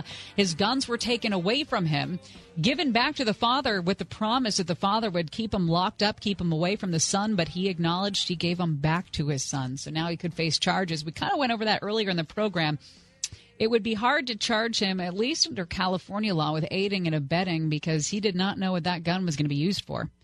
Uh, it, it, did assist in, in the murders, absolutely, him giving the gun, but he did not know of any sort of intent for ill will. So it'll be interesting to see what charges, maybe negligence charges, uh, but we'll have to see. Civilly, he's screwed. Uh, if those families want to, and he had any money, he, he would be screwed there. Also, keeping our eye on Toronto, we are going to have more details coming up after the top of the hour about that as well. Looks like a man uh, got himself into a van and plowed down people on a busy area of North Toronto, the business district there. People just uh, spending their day walking along on the sidewalk.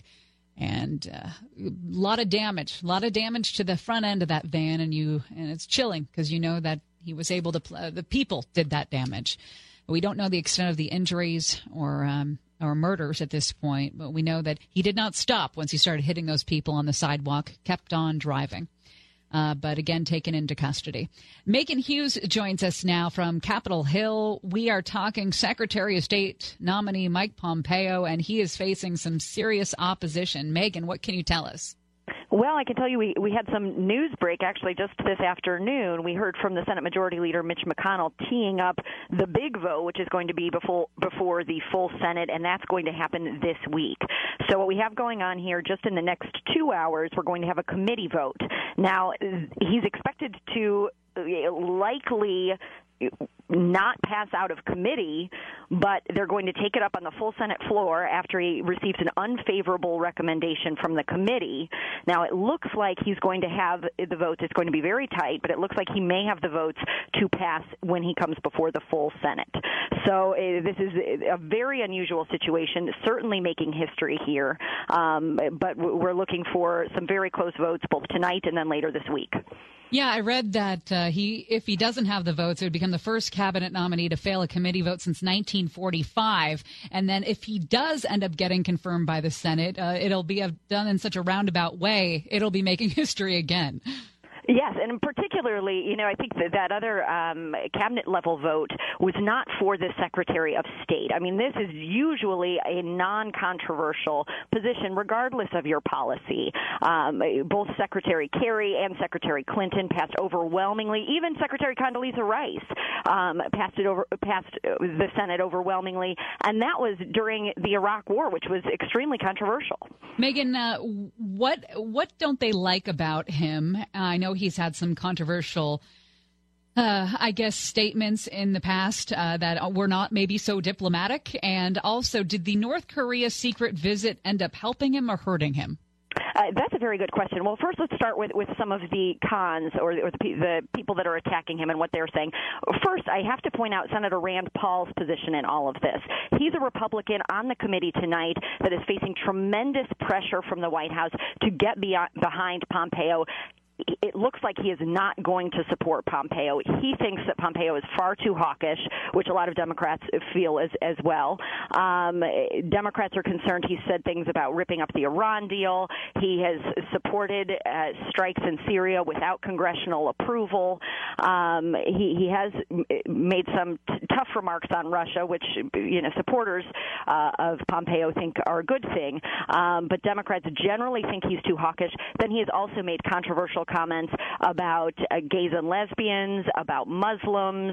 Um, so you have a number of Democrats who are also um, stepping away from him, even some who supported him as director of the CIA, but who makes the case that the Secretary of State is the top diplomat and representing American values throughout the world, and they don't think that those comments represent American values. So this uh, this full vote is happening. Do we know when this week? We we don't have a time. Our guess is is probably Wednesday or Thursday. They're going to be on recess next week, and usually they try and wrap up their work by by Thursday. Gosh, between this and the the travel ban before the Supreme Court, another busy week in Washington. it certainly is. Megan Hughes, thank you so much. Appreciate your time. Thanks, Shannon. Yeah, about that travel ban. It's going to be Wednesday. Uh, Supreme Court's final oral argument of the term maybe one of the most important and uh, potentially far reaching over what is the president's authority to protect the country by banning some foreigners who seek entry. Well, we'll find out. What does the Supreme Court value more? Is it the uh, the spirit of the law of, or the letter of the law? This is the president saying, "I want to ban people from these countries because I feel that it will keep the country safe. The other side says this is all about religious discrimination. And look at here are his tweets and things that the president has said on the campaign trail that prove it. I, things like I want to ban all Muslims.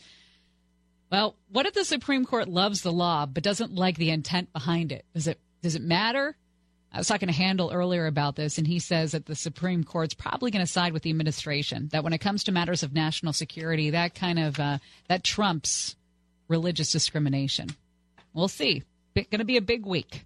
Coming up next, Rebecca Jarvis joins us for Market Mondays. We'll take a look at the economy. It's been kind of slow, but it looks like it's ready and gassed up to get into spring. We'll talk to her all about when we come back to Gary and Shannon. It's Market Monday on Gary and Shannon because everyone loves money and alliteration sounds great on the radio.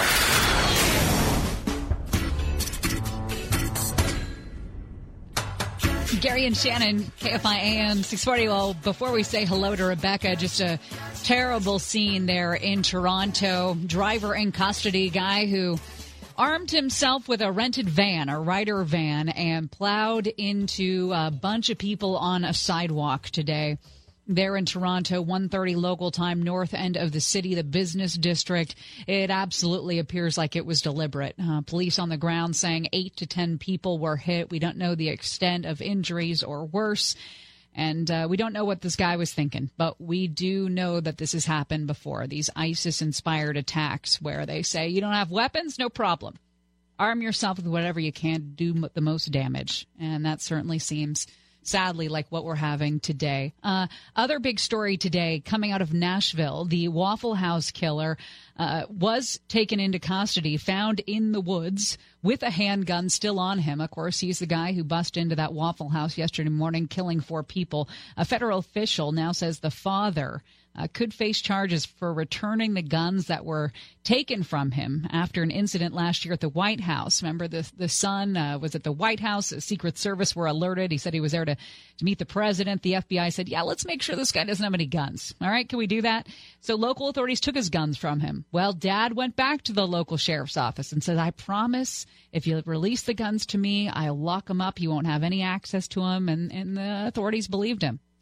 The dad this morning admitted that he gave his son back at least one of those guns. No, got to be two because he was he had that AR-15 that he murdered the people with, and then he had a handgun on him. So, dad now looks like he uh, he could be potentially in violation of a federal law. Rebecca Jarvis joins us now for Market Mondays. It's always nice to talk to Rebecca. Always puts a smile on my face. ABC News Chief, Biz, Tech, the economy. She is the senior correspondent there and our friend, also host of the No Limits podcast.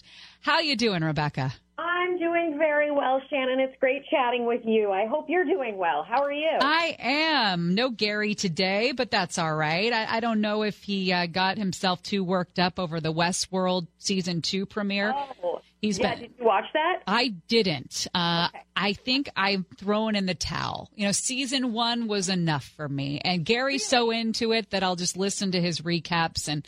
And it- you know, there's just too many. There's just too many holes to go down in that show. You know, there's too many conspiracy potential theories, and uh, I just can't do it.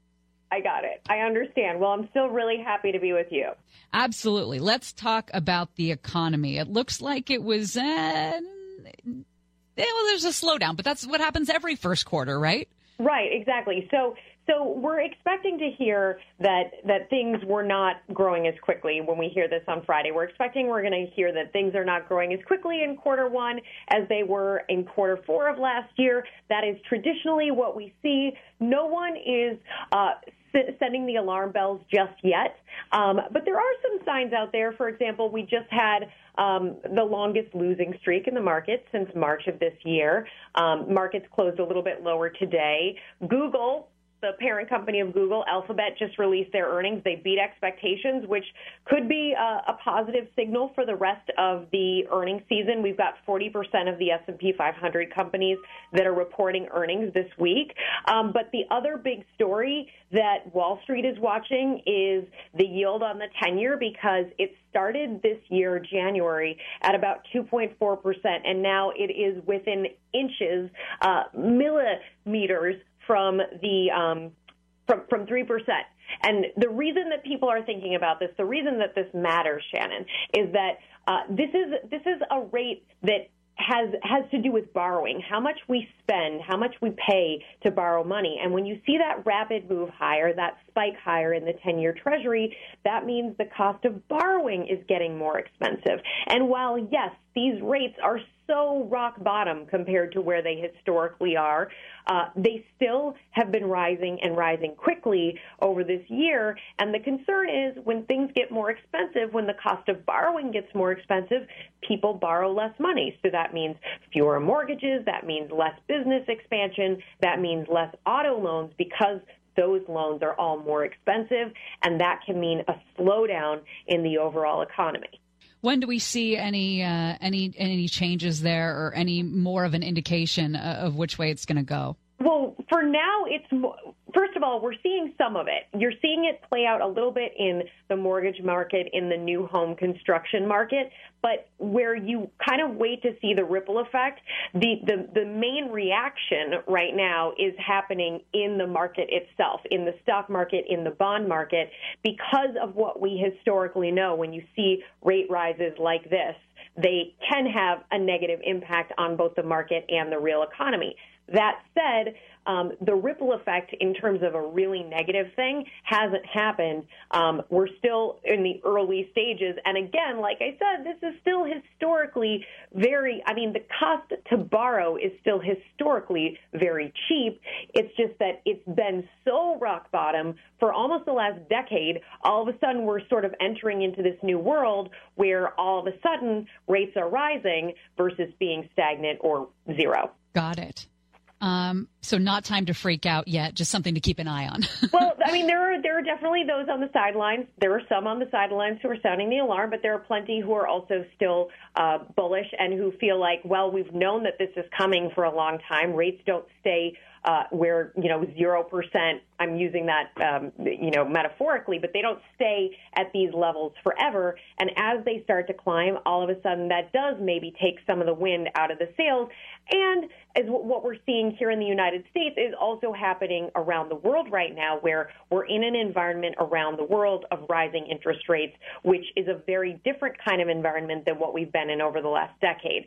Still, though, there are these signs of strength, and you're seeing, for example, signs even of inflation, where uh, the cost of goods is going up. There's inflation in, for example, oil prices. There's inflation in what businesses are paying for their supplies, and that is also a sign of growth in the economy.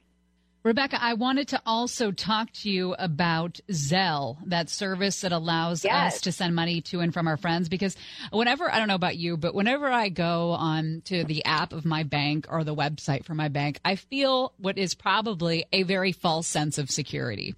And when I go on the app and I see the button that says Zelle, and you, and I, I've had like a, a, a maybe like a gut instinct of, "Ah, I don't know if I want to use that. I don't feel like it has the security that I usually would think that my banking app would have. I don't know. There's something seems off. And now I was reading about how this has been so irresistible to hackers. Uh, this sh- the money sharing app and uh, what we can do to to to guard ourselves from that. Can we talk about that when we come back? Yes, please. I'd love to talk about that one. Awesome. Also, why it could pay to start booking your summer vacation this week. We'll get into that. Also, your chance to win $1,000 coming up. Brought to you by Cunning Dental. Need a new smile? Call Cunning Dental for a free exam. 888 640 SMILE. That's coming up next on Gary and Shannon. One.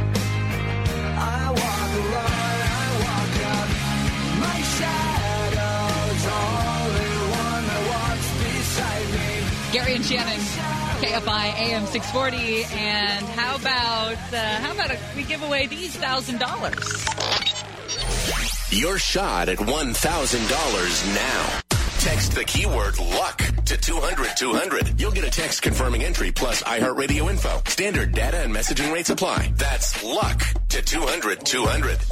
We are talking with Rebecca Jarvis, ABC News chief business, tech, and economy correspondent, also host of the No Limits podcast. We'll find out what's coming up on her podcast. But first, Rebecca, tell me about Zelle, the uh, the I guess the bank's answer to Venmo. Right. So Venmo is this hugely popular service where you can exchange money with friends. So let's say someone babysits for you, you want to pay them, or you owe a friend some money, you want to pay them. Pretty simple. You just go into Venmo and you exchange the money there with only a few clicks. Well, the big banks said, wait, we got to be competitive with Venmo. Venmo is very popular. So the banks got together and they launched a service called Zelle, which 18 banks currently some of the biggest ones are a part of it. 70 other banks are getting ready to be a part of it. But the issue, Shannon, and you mentioned this before the break, is that Zelle is, according to analysts, becoming hugely popular with con artists. And what's happening is because it only takes a few clicks to exchange that money from account to account, unfortunately, some people's accounts are getting drained with all of this. And I think that it really speaks to one of the fundamental issues, which is you want to make the banks want to make it easy for people to use the service. That's the whole reason Venmo was so popular. But the problem is when you make it too easy to share money and pass money between accounts, you end up with situations like the one uh, a couple of users of Zelle are in, which is where they send the money and it turns out that they sent the money to the wrong person. There's there's a, an example of somebody who he used his mom's uh, phone number because that's one of the ways you can look up someone on Zelle. You use a phone number. Well, it turns out that the number that was on file that his mom had had the same number for about three years. The number, her number, was on file with a different user.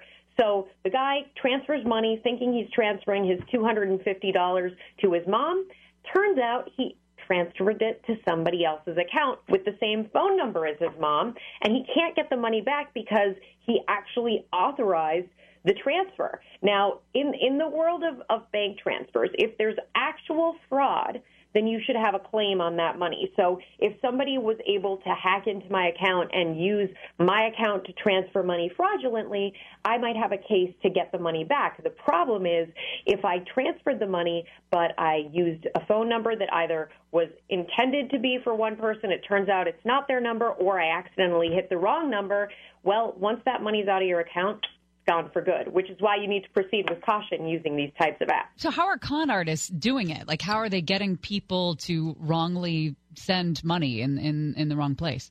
So part of it is they're they're making it because this is such an easy thing to do. Those who are not even familiar with Zelle can be very susceptible to hitting send and making the transfer. There's also, unfortunately, Zelle is not as it sounds from analysts uh, appraisals of it is not as strong um, in terms of its encryption and how they're protecting issues as your actual bank is.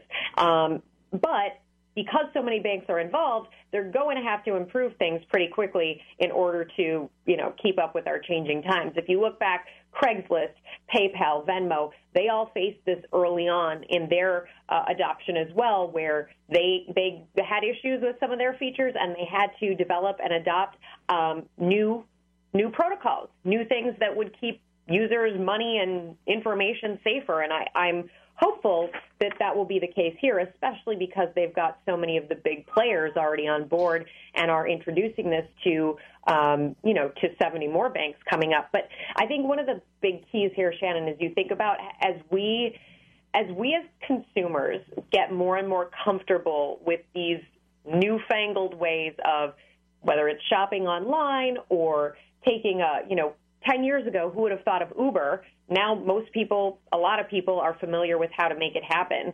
Um, and I think as a result of that, all of these businesses are having to develop and uh, and especially on the security side, they're having to invest more and more money, and that's part of it because everything is susceptible to hacking. Yeah, I mean, it's just it's it's a bad move in my opinion for the banks because they're losing credibility. If if I go to my banking app and I know that it is secure and there's the Zelle uh, button on there and it's not Right. as secure, then I'm gonna I'm gonna start thinking less of my bank. Because, exactly, yeah. and you have to hold them accountable. The problem is, it's like you, if you were to change banks, 18 of the biggest banks are already involved in this. So it's not like you're going to just go change to the to the other bank Right. up street. They're probably involved in it as well. 75 billion dollars moved through Zelle's network last year. 75 billion dollars. That's more than twice the amount of what customers did with Venmo. That's crazy. So there needs to be some reliability and accountability here. All right, hitmonk.com says we should plan our summer airfare this week. It could mean some real savings. Now is the time. You can save 12% by booking that trip this week.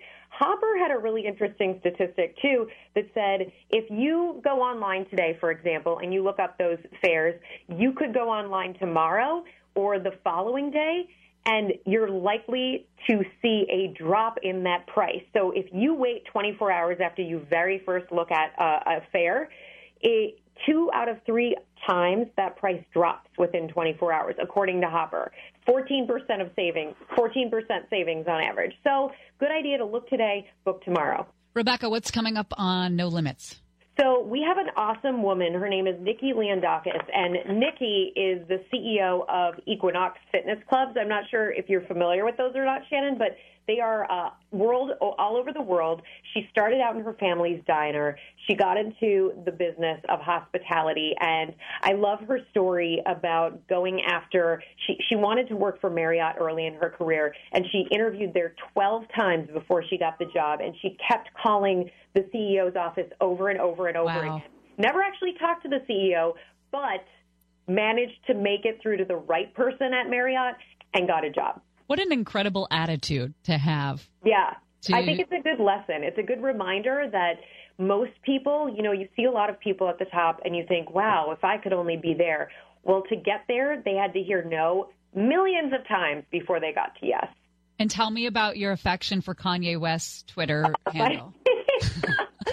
So I'm just, I am, there's a lot of the Kanye tweets. I don't, are you reading his tweets? Yeah, no. Uh, as soon as I saw yours, I did the deep dive, and, and you're absolutely right. They're pretty good. They're There's pretty good. there's a lot of good sentiment there for this moment in time. I mean, I am not endorsing him whole scale, but I do think that like a lot of the things that he's saying are resonating with me right now.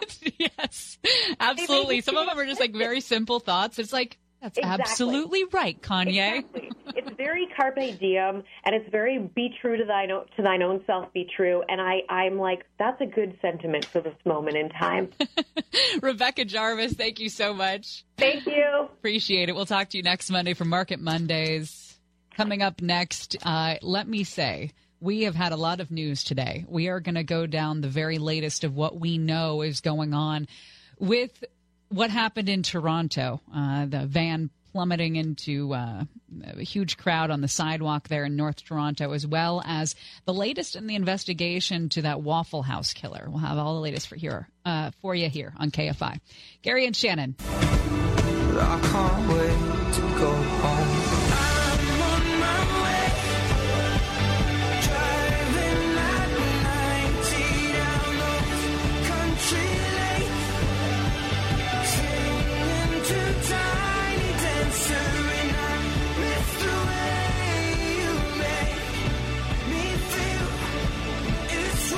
Gary and Shannon, KFI AM 640, more stimulating talk. Gary will be back tomorrow.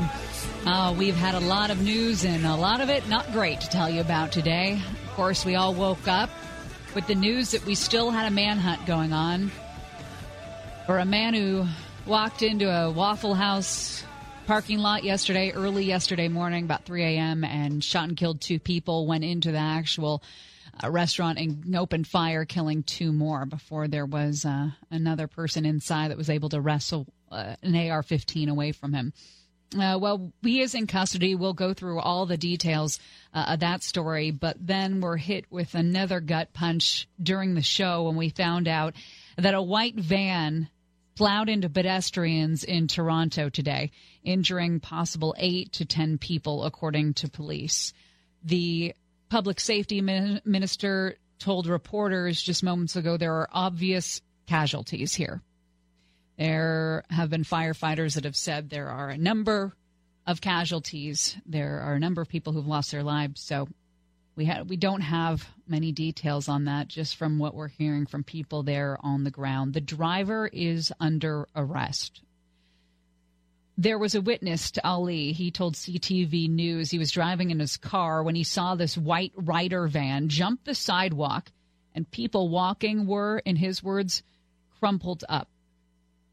He was just hitting people one by one going down, this guy said. It was a nightmare.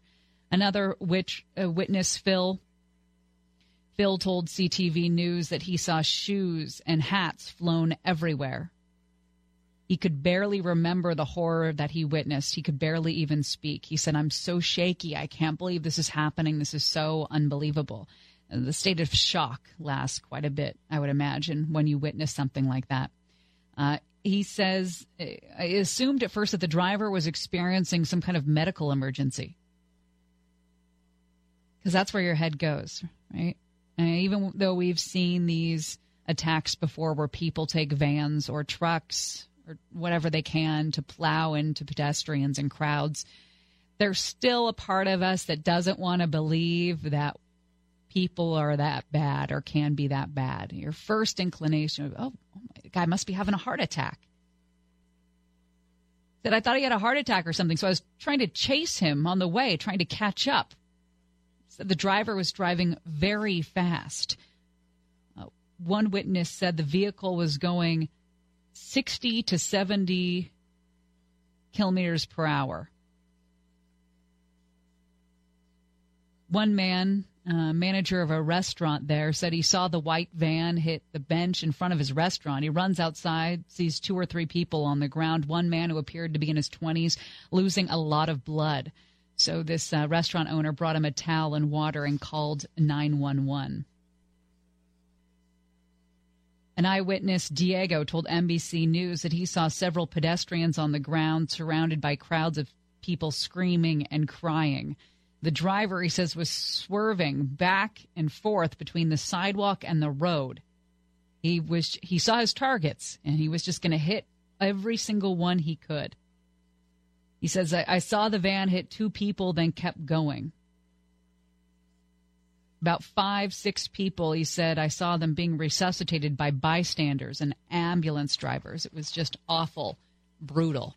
So we're supposed to have a press conference from Toronto coming out uh, maybe within the hour or so. So we'll uh, we'll go live there if it happens before the end of the show. But it's just it's just horrible that people continue to listen to ISIS and think that they're going to have some sort of uh, great merits to them if they uh, kill a bunch of people who don't believe what they believe. And and I know that ISIS had said, well, this is a response to the Syrian airstrikes and things of that nature. But when is this a response to anything?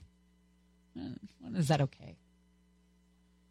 The other big news is uh, the Waffle House shootings. The manhunt is now over. They have arrested this suspect in the killing of four people at the Waffle House in Nashville.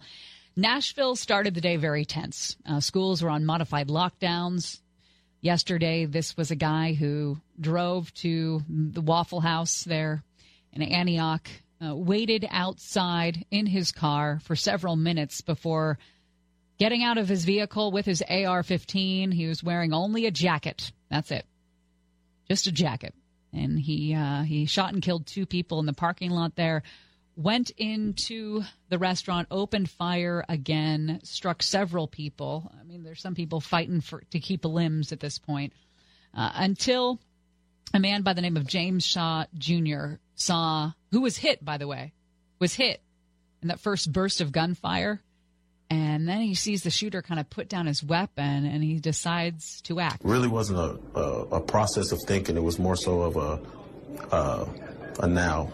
Um, you have to do this now, or it's not going to be. If if if I let him load that weapon, it wasn't going to be another window. It wasn't going to be another chance. It was pretty much like shooting fish at a barrel, because literally it was pretty much like this: a brick wall behind us, and there was nowhere to go.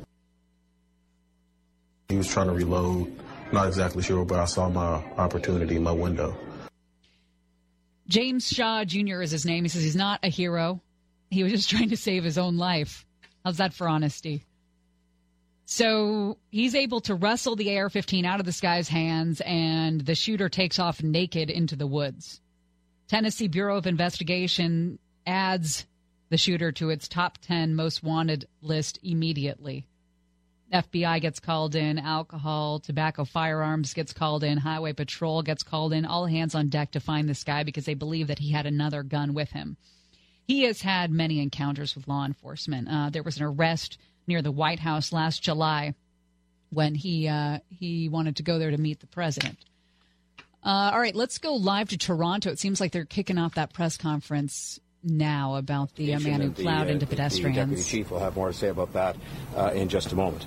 I also want to say that this is a time when this community should come together. These are not the kinds of things that we expect to happen in this city. We hope they don't happen anywhere. uh, in the world, but we especially uh, don't expect them to happen in Toronto. But uh, things are as they are, and beyond uh, supporting our first responders as they continue to do their work, you'll hear more about the uh, task that lies in front of them investigating this terrible tragedy. Uh, I hope that we will, as a city, remind ourselves of the fact that we are admired around the world for This being is Mayor John for, Tory for of being Toronto. accepting and understanding and considerate, uh, and that we are uh, united in standing in uh, solidarity, especially with those who have uh, fallen uh, victim to this uh, terrible uh, tragedy today. Now, I have some very practical matters, and I just want to look at my notes to make sure that I don't uh, forget any of these. But I want to convey a number of things to the people of the City of Toronto, especially people in this area. First of all, we're asking people uh, who live here or who work here, please do not come to this area if you're not already here. Uh, the police and the other first responders have a lot of work to do on a very complicated investigation, and it just helps with the task they have in front of them if people are not uh, in this area. Secondly, uh, we've asked and we are asking that all of the businesses and buildings that uh, are office buildings where people work uh, during the day, that those people would, in an orderly fashion, uh, close those businesses for the remainder of the day uh, and ask people to go home. Uh, it is close to the end of the business day for many people in any event, but we're asking if people will close their businesses, and we're asking for those businesses that are on the east side of Yonge Street that they use Doris Avenue for those who are trying to leave by car or on foot, and for those on the west side that they use Beecroft. In other words, we're trying to keep people off Yonge Street near uh, the scene of this tragedy so that the police can continue with their investigation and so that uh, there's as little chance of any kind of disturbance of the uh, scene of this uh, incident as possible. So we're asking that to be the case. Uh, I have already asked that the uh, city government building at Mel Lastman Square be closed for the day, and I think again it was close to the closing time, and so again I'm hoping those people are leaving that building in an orderly fashion. Uh, we're asking uh, that people uh, who are coming home to this area please do the same thing. If they can use Beecroft to the west of Yonge Street to get to where they're going, and if they can use Doris to the east, that would be very helpful. We have Toronto Police Service officers, and we have uh, as well people from our Transportation Services Department here to help with the traffic flow uh, so that people can get to where they're going. Uh, but obviously, people do have to come home. But uh, again, if they don't have to come home for any reason, then again, it's going to be easier if they uh, don't come uh, tonight or if they come at a later hour so that not everybody is coming here at one time. Uh, with respect to public transportation, uh, as people will know, we have had uh, the subway closed at the North York Centre station uh, today, but the trains have been passing through. Passengers are asked to get off at Sheppard, and the trains then go through uh, onto uh, Finch, uh, and people are not able to get on or off at North York Centre, and in fact, the trains are empty uh, traveling between those two stops going northbound. We're asking people to take that into account in their travel plans, if possible, to use the York University, Spadina University subway line, or to use other means, because obviously it will be more complicated than normal because we can't offer shuttle buses on the section of Yonge Street that is closed and would be expected to remain closed. All right, we'll uh, some, monitor this, but this is all local information. I'm assuming that uh, if you're listening right now, you don't need to know which transportation hub to take in Toronto, but we will monitor it for any new information that comes out and bring it to you when we come back. Gary and Shannon, KFI AM 640, Amy King's got the latest.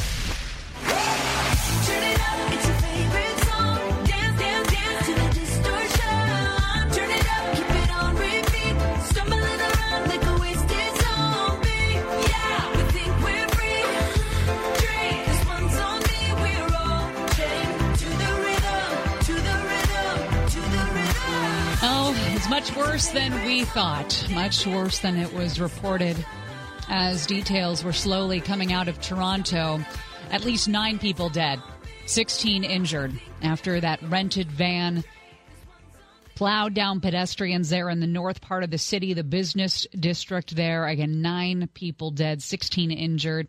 And you kind of felt like you knew it was going to go that way when uh, we were just reading through those witness accounts, right? Because we had heard from police on the scene that it seemed to be eight to 10 people.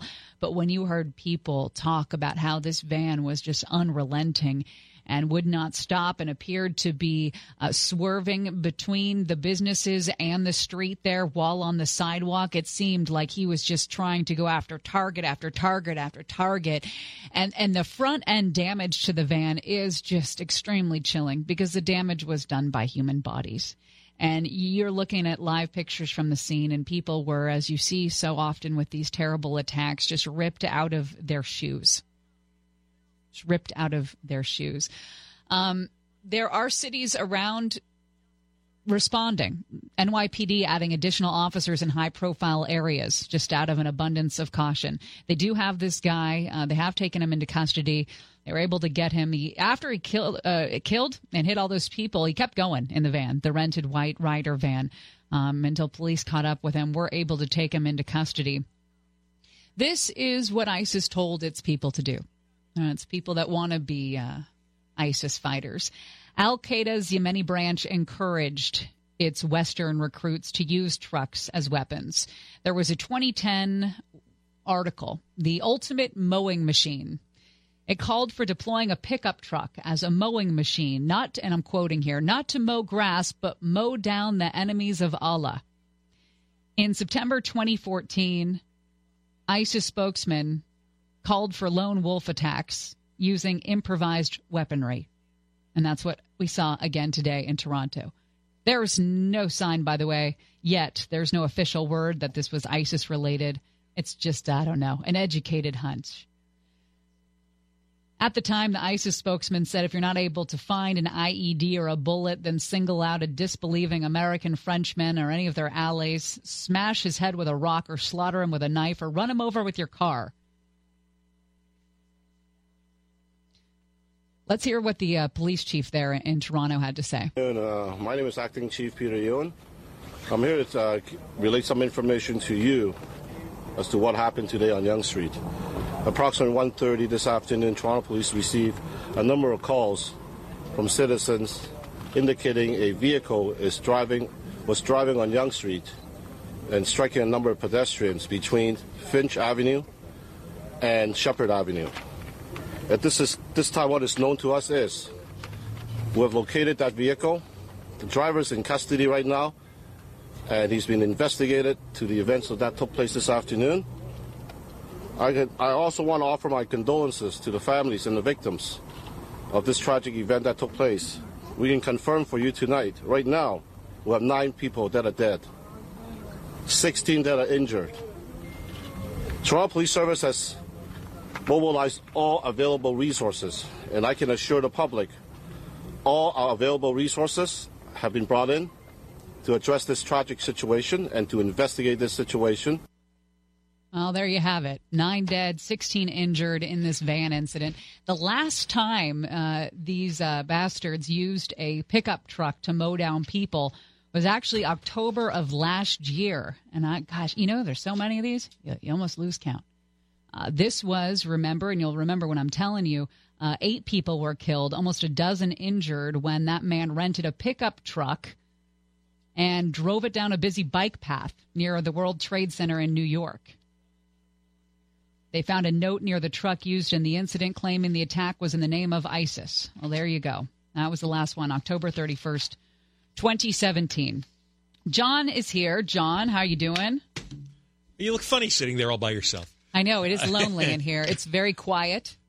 It's peaceful, actually. Yeah, it's a nice retreat Yeah, to be on the radio all by yourself. it is kind of nice. Yeah.